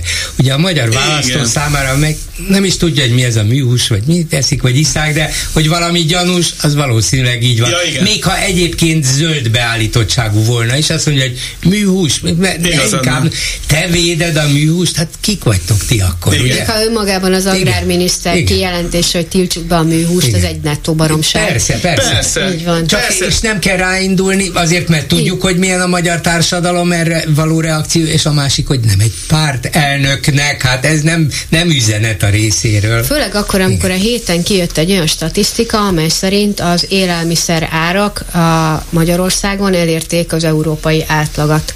Miközben, ha megnézzük a, a jövedelmeket, ott pedig elég jelentős elmaradás volt az infláció miatt, és egyetlen egy párt sem volt az elmúlt egy hétben, aki, aki azt mondta, hanem műhúsozunk, és nem azt mondta, hogy emberek, annyit fizetünk a kolbászért, meg a kenyérért, mint a németek, és ehhez képest a fizetésünk fele annyi. Uh-huh. Ezt köszönhetjük, a, és hogy nem, eddig ez nem egy bonyolult összefüggés, és minden statisztika alátámasztja. Ehhez képest műhús. Szinte látom a momentumos tömegeket, ahogy megindulnak tízezrével a műhús mellett Donát Anna vezetésével. Mennek a gyors a Fidesz... étterembe, ahol lehet kapni Igen. ilyen műhúsos A Fidesz stratégiájáról nekem egy picit más a véleményem. Szerintem azt üzenik most ebben a válságban, hogy nagyon-nagyon rossz a helyzet, tehát nem is tagadják nagyon, hogy rossz a helyzet, persze külső tényezők miatt rossz, természetesen, nagyon rossz a helyzet, de mi még apró dolgokat, de még ebben a rossz helyzetben is tudunk nektek adni.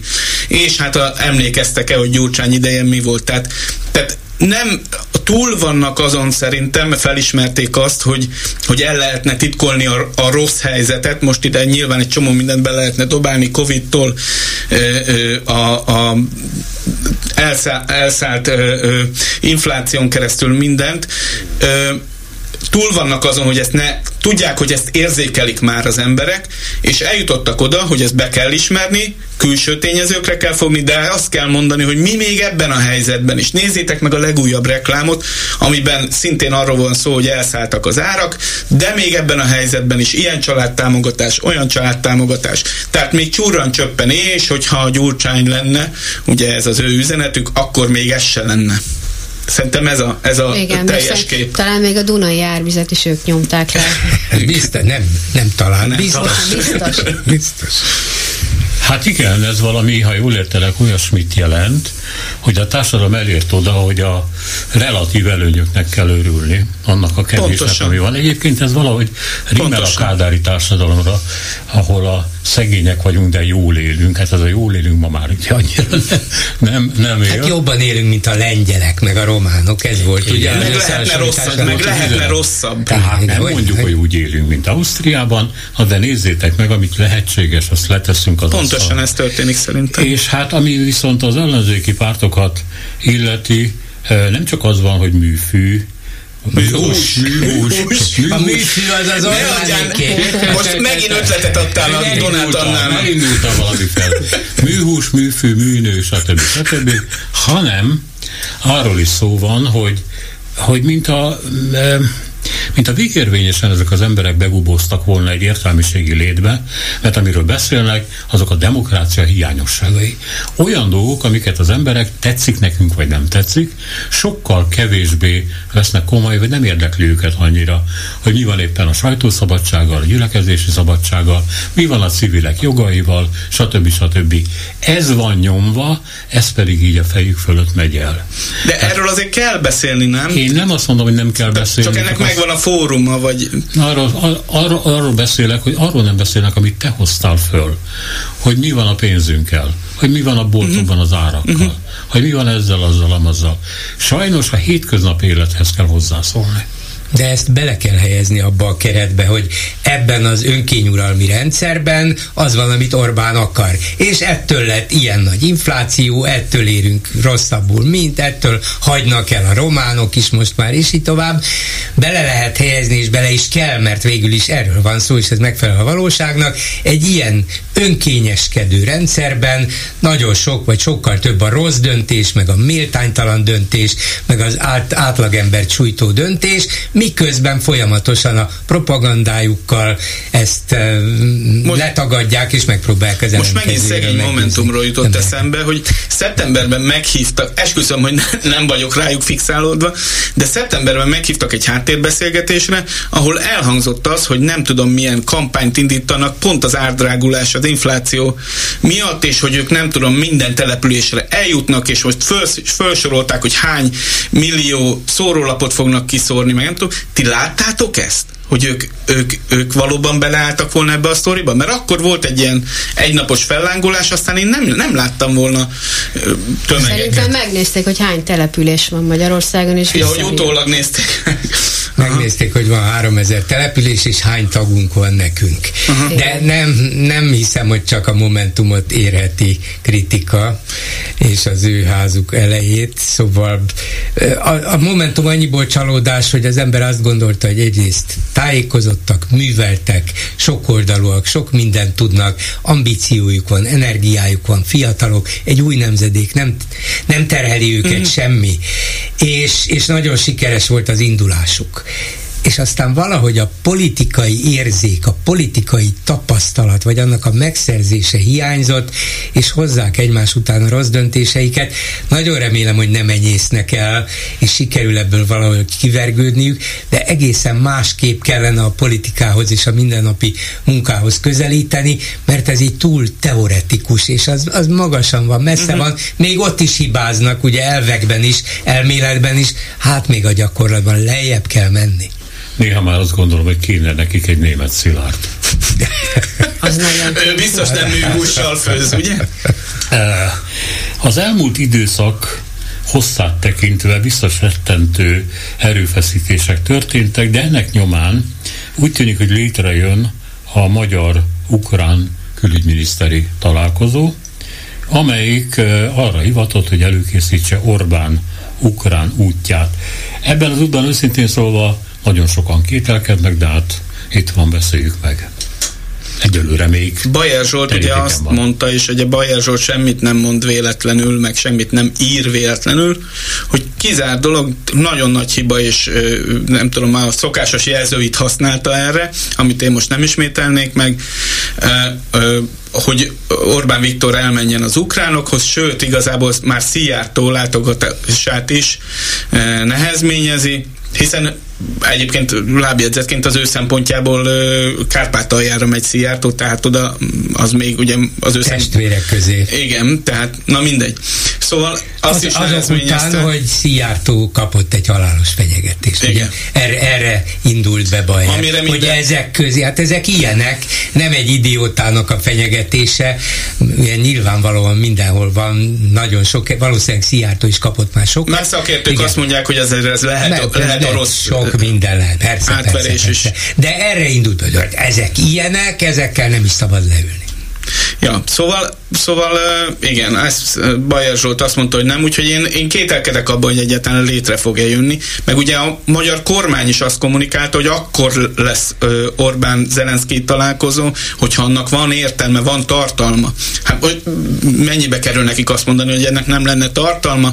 Erről Szijjártó meggyőződött, elment a Kárpátaljára, találkozott a kollégájával, meggyőződött, hogy nem lenne tartalma, ezért nem jön létre. Kész pont. Ez is belefér. De az is belefér, ugye Orbán nagyon jól tudja hajlítgatni mindig a valóságot, és főleg annak égi vagy propagandai mását. Szóval az is lehet, hogy elküldi Szijjártót, és azt mondják, még dolgozni kell rajta következő hónapokban, és akkor talán létrejöhet adott pillanatban, ha Magyarország megkapja ezt és ezt a feltételt teljesítik neki, akkor el tudjuk fogadni, és még az is lehet, hogy akkor két hónap múlva Zelenszky le zajlott találkozó után Orbán hazajön haza, hogy de a kárpátaljai magyaroknak még egy fontos követelését sikerült elérnünk, teljesíteni fogják, Zelenszky megígérte, le is van írva, ezért érdemes volt. Sok problémánk van Ukrajnával, de a magyarok érdekében én, én még ezt is hajlandó voltam. Meg az is lehet, hogy találnak egy a svéd oktatófilmhez hasonló hat évvel ezelőtti ukrán filmet, és akkor jól megsértődünk, és azért nem megy. Ez így van. Jó, akkor most levezetőül a magyar belpolitikában. Neked a magyar belpolitika levezető? Ne, ne, ne, ne viccel, de a dolgot szíves, jó? Skita összeesküvőket tartóztattak le, legidősebb 88 éves, a 444 híre szerint elmegyógyintézőbe akarták vinni, ezzel ellen tiltakozik, és még két embert letartóztattak, nyolc másikat kihallgattak. A magyar média ezt úgy kezeli, mint egy ilyen valóságos veszélyt. Néhol becsempésznek ilyet, hogy pucsszerűség, vagy esetleg kicsi pucs, vagy valami, mm, semmi irónia vagy derű nem bukkan föl ezzel kapcsolatban, amit azért én hiányolnék. Az egész egy krasznahorkai regény, ugye, nagy, majd, hogy nem erről szól. A ja, krasznahorkai legújabb regénye, ugye a, a, a, az utolsó magyar király és Zsömle nevű kutyája. De egy kicsit ilyen az iróniát és a viccet egy icipici tárnyalja, hogy az egyik összeesküvő az ugye egy aktív mi hazánkos politikus. Ez ugye a napokban derült ki. De valóban... Hát Ketten is. Én hát. úgy tudom, hogy ketten is, és a köze, most, amikor elfogták, már nem volt mi hazánkos, de a közelmúltig valóban. Mi hazánk szkítia. Igen. De ha azt hinnénk, hogy hát néhány őrült bolondnak a, akármilyen, és csak fölkapta ezt a kormányzat és erőszakszervezetei, hogy meg lehessen mutatni, hogy láma szélső, szélső, szélső jobbról is milyen veszély fenyegeti az országot, de mi középen állunk akkor azért mégis az ember elgondolkodik azon, hogy több mint 2000 ember vallotta magát szkítának a népszámlálás alkalmával, az azért már több mint két éve volt az a népszámlálás, tehát vannak Még ilyen... mindig maradtak 20 igen, szerintem ez tök jó.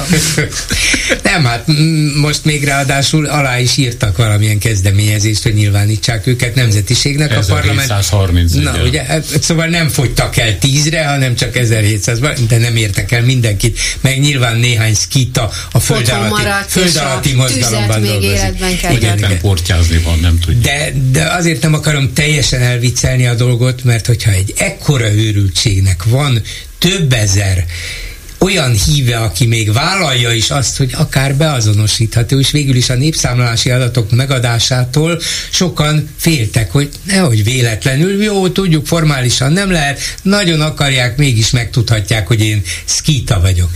De nem félnek, ez az 1700 valamennyi annyira nem félt, hogy aláírta a kezdeményezést, szóval az jelzi egy társadalomnak a nagyon furcsa alakulás, hát nem csak nálunk Németországban is volt egy ilyen nagyon őrült és nagyon beteg pucskísérletes kezdeményezés, ott is közbelépett a rendőrség, hogy mit akartak visszaállítani, és tagadják a német állam léte, és így tovább. De vannak ezek nem kevesen, és a mai világban, amikor Facebookon és mással nagyon könnyű szervezkedni, egymástól távol álló emberek is egyszer csak egy csoportot alkotnak, lehet, hogy életükben nem látták egymást, de adott esetben esetben valamilyen közös lépésre bírhatók rá, lehet ez a, ez a közös lépés akár még egy fegyveres, akár mi kísér, nem pucs, az túlzás, de lehet valamilyen veszélyessége ennek. Azt mondom, hogy ne becsüljük le, ez vicc, ami itt van, már csak az egész kiindulása is vicc, de az emberek őrülete határtalan, és azért erre nem árt vigyázni. Azon gondolkoztam, hogy elképzeltem, hogy az 88 éves bácsi nyereg alatt puhítja a húst, meg hátrafelé nyíl az a 4-es 6-os villamoson. a magyarok, az kiták. De az ugyanaz. itták a vért. Az ugyanaz a szkíta, meg a magyar, ezt ne felejtsd el. És minden szkítának az egyik kezén öt új van. Ez különbözteti meg. Értem. Ezen el fogok gondolni. Egyébként, ha már itt tartunk, a, az a falu, ahonnan az én családom származik, ott besenyőket telepítettek le állítólag a honfoglalás környékén, úgyhogy jelzem, hogy itt akkor... Jó, mielőtt mi plagizál, plagizálásra vádolnának meg, ezt a 444-en olvastam ezt az öt újat, én elhiszem. Én elhiszem.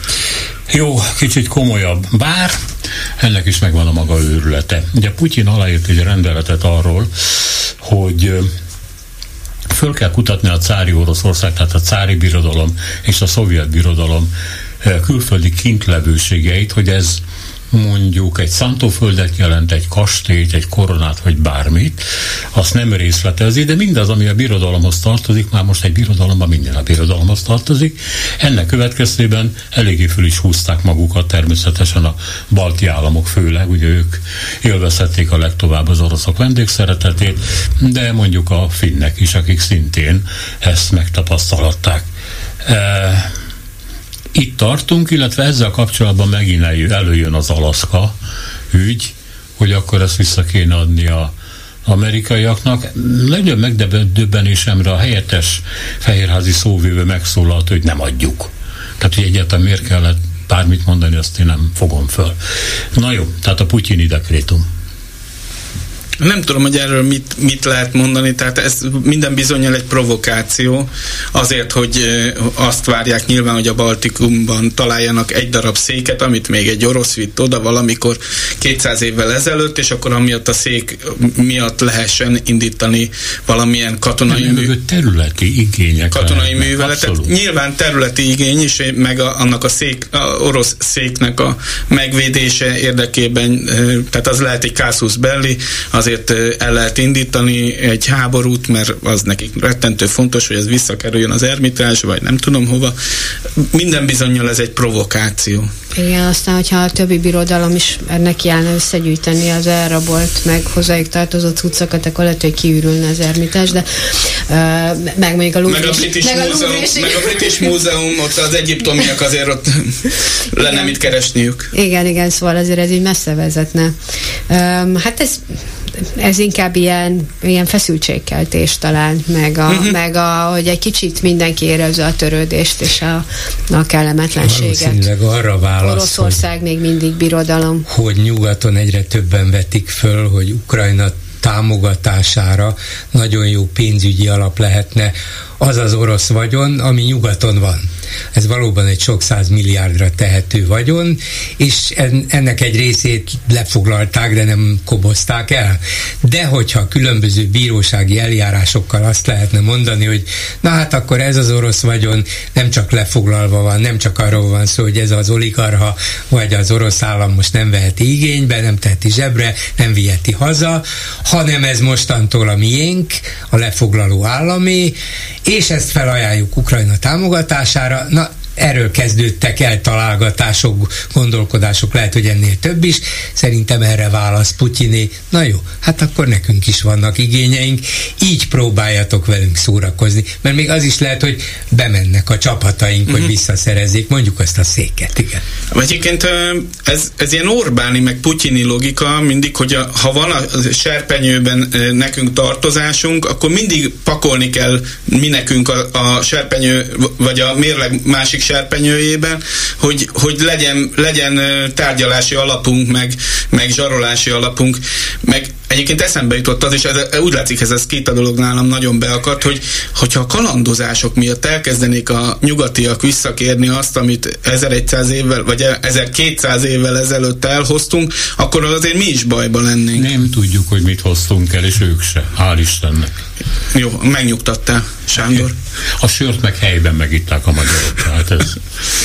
Uh, igen, ez uh, azért mások szerint egybecseng azzal a háborús pszichózissal, amit egyébként nagyon furcsa emberek gerjesztenek.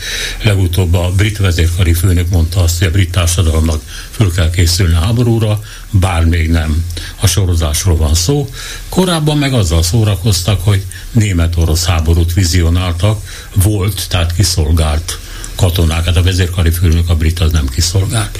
Tehát ez a fajta pszichózis, ez terjed, és nyilván annak következtében, hogy az emberek azt gondolhatják, hogy ha lezárul Ukrajna, vagy lezárul a közel-kelet, akkor sincs vége a történeteknek, mert ami, ami elterjedhet, ami konfliktus létrejöhet, az létre is fog jönni. Arról nem beszélve, hogy a lezárul a, a bármelyik, bármelyik háború vagy fegyveres konfliktus, az alig ha úgy fog lezárulni, hogy akkor mindenki tök elégedetlen fogja az almát, és elmajszolgatja a tábortűz mellett. Szóval az azért fog lezárulni, mert valamiért nem lesz folytatható. Tehát, hogyha ha úgy zárul le, hogy Ukrajna területeket veszít, akkor, ne, akkor annak nem az lesz a következménye az ukránok az, hogy hát akkor nyomtatunk új történelmi, meg új atlaszokat, aztán hello. Tehát, hogy a maga a konfliktus és a probléma az meg fog maradni. Balázs? Hát ezzel nehéz lenne vitatkozni, nem tudok mit hozzátenni. Annyit talán hozzá lehet itt a brit vezérkari főnök mondjuk az a fontosabb megjegyzés, hogy háborúra kell készülni, ha nem is úgy hangzott ez el, hogy vigyázzatok, mert holnap Oroszország rátámad Nagy-Britanniára, de azért miután az egész beszélgetésünket a NATO bővítéssel kezdtük. Hát a NATO azért alakult 75 éve, mert ott volt Európában, nem az Egyesült Államokra nézve, Európában a szovjet fenyegetés. Kialakult a hidegháború, melyik bármelyik pillanatban meleg, forró, igazi háborúvá alakulhatott volna, ezt akarták megállítani. Figyelj, lehet, hogy tovább akarsz indulni, de mi itt szövetségbe szerveződünk, és itt van mögöttünk ez a hatalmas katonai erő az Egyesült Államoké. Ez a rendszerváltás után is, főleg a Szovjetunió szétesése után évekig úgy tűnt, hogy hála Istennek ez a fenyegetés megszűnt, Oroszország demokratizálódik, nem akar terjeszkedni, nem akar visszatérni a régi birodalmi politikához, meg a szovjet politikához, ki lehet vele jönni, még akár NATO partnerséget is kínálhatunk neki, és akkor már nem is tudjuk, hogy ki ellen volna a NATO, vagy kivel szemben védekezne, de mégis ez lett volna a kívánatos út. Sokan, még amerikai elnökök is éltek ebben az illúzióban egy ideig, hogy ki lehet jönni az oroszokkal, és aztán Oroszország valószínűleg nem azért, mert feltétlen úgy gondolta, hogy nekünk mindig terjeszkednünk kell, még talán Putyin sem, hanem azt látta, hogy Oroszország nem tud igazán versenyképes lenni a világgazdaságban, valahogy a rendszer nem működött elég jól, jó néhányan milliárdosok lettek dollárban, ez igaz, de az emberek többsége nem tudott élni igazán a demokrácia, a szabad vállalkozás lehetőségeivel. Oroszország nem vált egy nyitott és újító gazdasággá, hanem fokozatosan vesztett jelentőségéből. És akkor erre mi a válasz? Hát akkor megmutatjuk a katonai erőnket, akkor megpróbáljuk a társadalmat arra rávenni, hogy hát visszatér ám az orosz nagyság, hát nem úgy, hogy beérítek Németországot életszínvonalban, hanem beírjuk esetleg a határnál, mert arra felé indulunk el. Szóval ha a NATO ugye azért alakult, hogy visszatartsa Oroszországot, akkor ez ma is érvényes, csak elfelejtettük közben, ezért figyelmeztet a brit vezérkari főnök, hogy ne felejtsétek el, hát most éppen ez zajlik, visszatér az az 75 évvel ezelőtti alaphelyzet, hogy szemben állunk ezzel a terjeszkedő Oroszországgal, ne legyenek illúzióitok, készüljetek rá, fel kell fegyverkezni, ezt is elhanyagoltátok hosszú ideig, jó volt, mert kevesebbet kellett rá költeni, meg ki szeret háborús fenyegetésben élni, de szembe kell nézni a tényekkel, a valósággal, az igazi fenyegetéssel. Ebből nem az következik, hogy holnap világháború lesz, meg hogy az oroszok elindulnak Lengyelországban, nagyon remélem, hogy nem, de nem is valószínű, de az, hogy csak az állíthatja meg őket, hogyha a nyugat egész Európával velünk együtt teszem hozzá, és az Egyesült Államokat nem leválasztva, hanem itt tartva szembeszáll vele, és felkészül rá, ez az egyetlen visszatartó erő arra, hogy ne boruljon tényleg valamiféle lángtengerbe Európa. Oroszországnak még ennyi, e, annyit hagyd tegyek hozzá, hogy Oroszország talán azért is vált ilyen az óvi legkövérebb durcás gyerekévé, mert mert a soft powerbe, amellett, amit elmondta, hogy gazdaságilag nem sikerült felnőni a nyugathoz, a soft powerbe, tehát az ilyen kulturális vonzerőben sem sikerült felnőnie, ugye ilyen ambíciója is volt Oroszországnak a... Igen, a Szovjetunió korábban is volt, de a szovjet kultúra Igen. soha nem volt vonzó. Igen, tehát nem sikerült ide fölnőnie, nem vonzó az a kulturálisan az, amit, amit annak idején a Szovjetunió, most pedig Oroszország ajánl, tehát nincsenek a romantikája, hogy a Tajgán, nem tudom, Léna, még akkor volt a legközelebb, amikor az Omega ezt megénekelte, nem? Tehát a, ez a soft power Szóval, szóval ez nem vonzó az orosz ö, élet, az orosz kultúr. Hát és sőt, tehát ugye a 20-as, 30-as években a nyugati baloldali értelmiség számára, még talán egyesek számára később is, vonzó volt az a szovjet kommunizmus, annak az ígérete, a sok tragédia ellenére. Jó, jó, hát igen, vannak súlyos áldozatok, de azért egy új világ van ott készülőben, ma már ilyen abszolút nincs, senkinek nem jut eszébe. És a, a, még egy érdekes aspektus, hogy azért a Európa akár magára is maradhat ebben a, ebben a dologban, hogyha rosszul alakul az amerikai elnök választás az év végén. Hogyha Trump nyer, És akkor... a rossz alakulás egyenes sineken fut most ebben igen. a pillanatban. Igen, szóval, hogyha Trump nyer, akkor fennáll a lehetősége annak, hogy egy szintén egy békepárti álca alatt ö, Európából kivonja a csapatai egy részét az Egyesült Államok, és azt mondja, hogy oldjátok meg az orosz problémát, ahogy akarjátok. És azért az amerikai Egyesült Államok nélkül csak Európa elvileg még mindig erősebb lehetne egyébként a, ö, Oroszországnál, de azért azt nem kívánom ö, kipróbálni egy, egy, ilyen, egy ilyen konfliktust, nem lenne jó kipróbálni. Azért annyit tegyünk hozzá, hogy talán az Egyesült Államokat nem egy darab hibbant fickó irányítja, és mindegy, hogy most melyik fickóról beszélünk Igen. őszintén szól, hanem... Nem mindegy, a, nem mindegy. A, a, nem abból mindegy. a szempontból, amit mondani fogok, mindegy, hanem, hanem a mögötte álló valójában felkészült és felelősségteljes tanácsadói és szakértői hálózat, aki megpróbálja azt a azt az egy darab embert csak az, a kócos, csak az a kócos hibbant fickó az arra készül, és ezt el is mondta, nem is rejti véka alá, hogy teljesen le akarja gyalulni ezt az új, úgynevezett, le akarja csapolni ugye a washingtoni mocsarat, és ezt a teljes apparátust, ami minden kormány mögött áll, és, és, és, és mindig meghatározta az amerikai külpolitikát, az teljesen le kívánja cserélni, úgyhogy ez egy izgalmas helyzet lesz, hogyha ne, ne próbáljuk ki. Egy mondat, Sanyi, egy mondat. Igen, erre, hogy az a Heritage Foundation nevű eh, nagy kutatóintézet, amelyik Trump terveit kidolgozza a hatalomátvétel esetére, és amelyik ezt javasolja, amit te, annak a vezetője a napokban nyilatkozott a New York Timesnak, és folyamatosan kire hivatkozott, mint jó példára, Orbán Viktorra. Na, ez, ez a súlya mégiscsak megvan, sajnos. Köszönöm szépen, itt a műsor vége. A vendégek és a vita partnere Gulyás Balázs, a Gulyás Ágyú Média alapítója, F. Szabó Emese, a Magyar Narancs munkatársa, és Bolgár György természetesen. A műsor készítői Lantos Dániel, Balog Krisztián, Horváth Ádám, Csernyászki Judit és Szénási Sándor. Köszönjük a figyelmüket, minden jót! A hetes stúdiót a Klubrádió közéleti politikai magazinját hallották.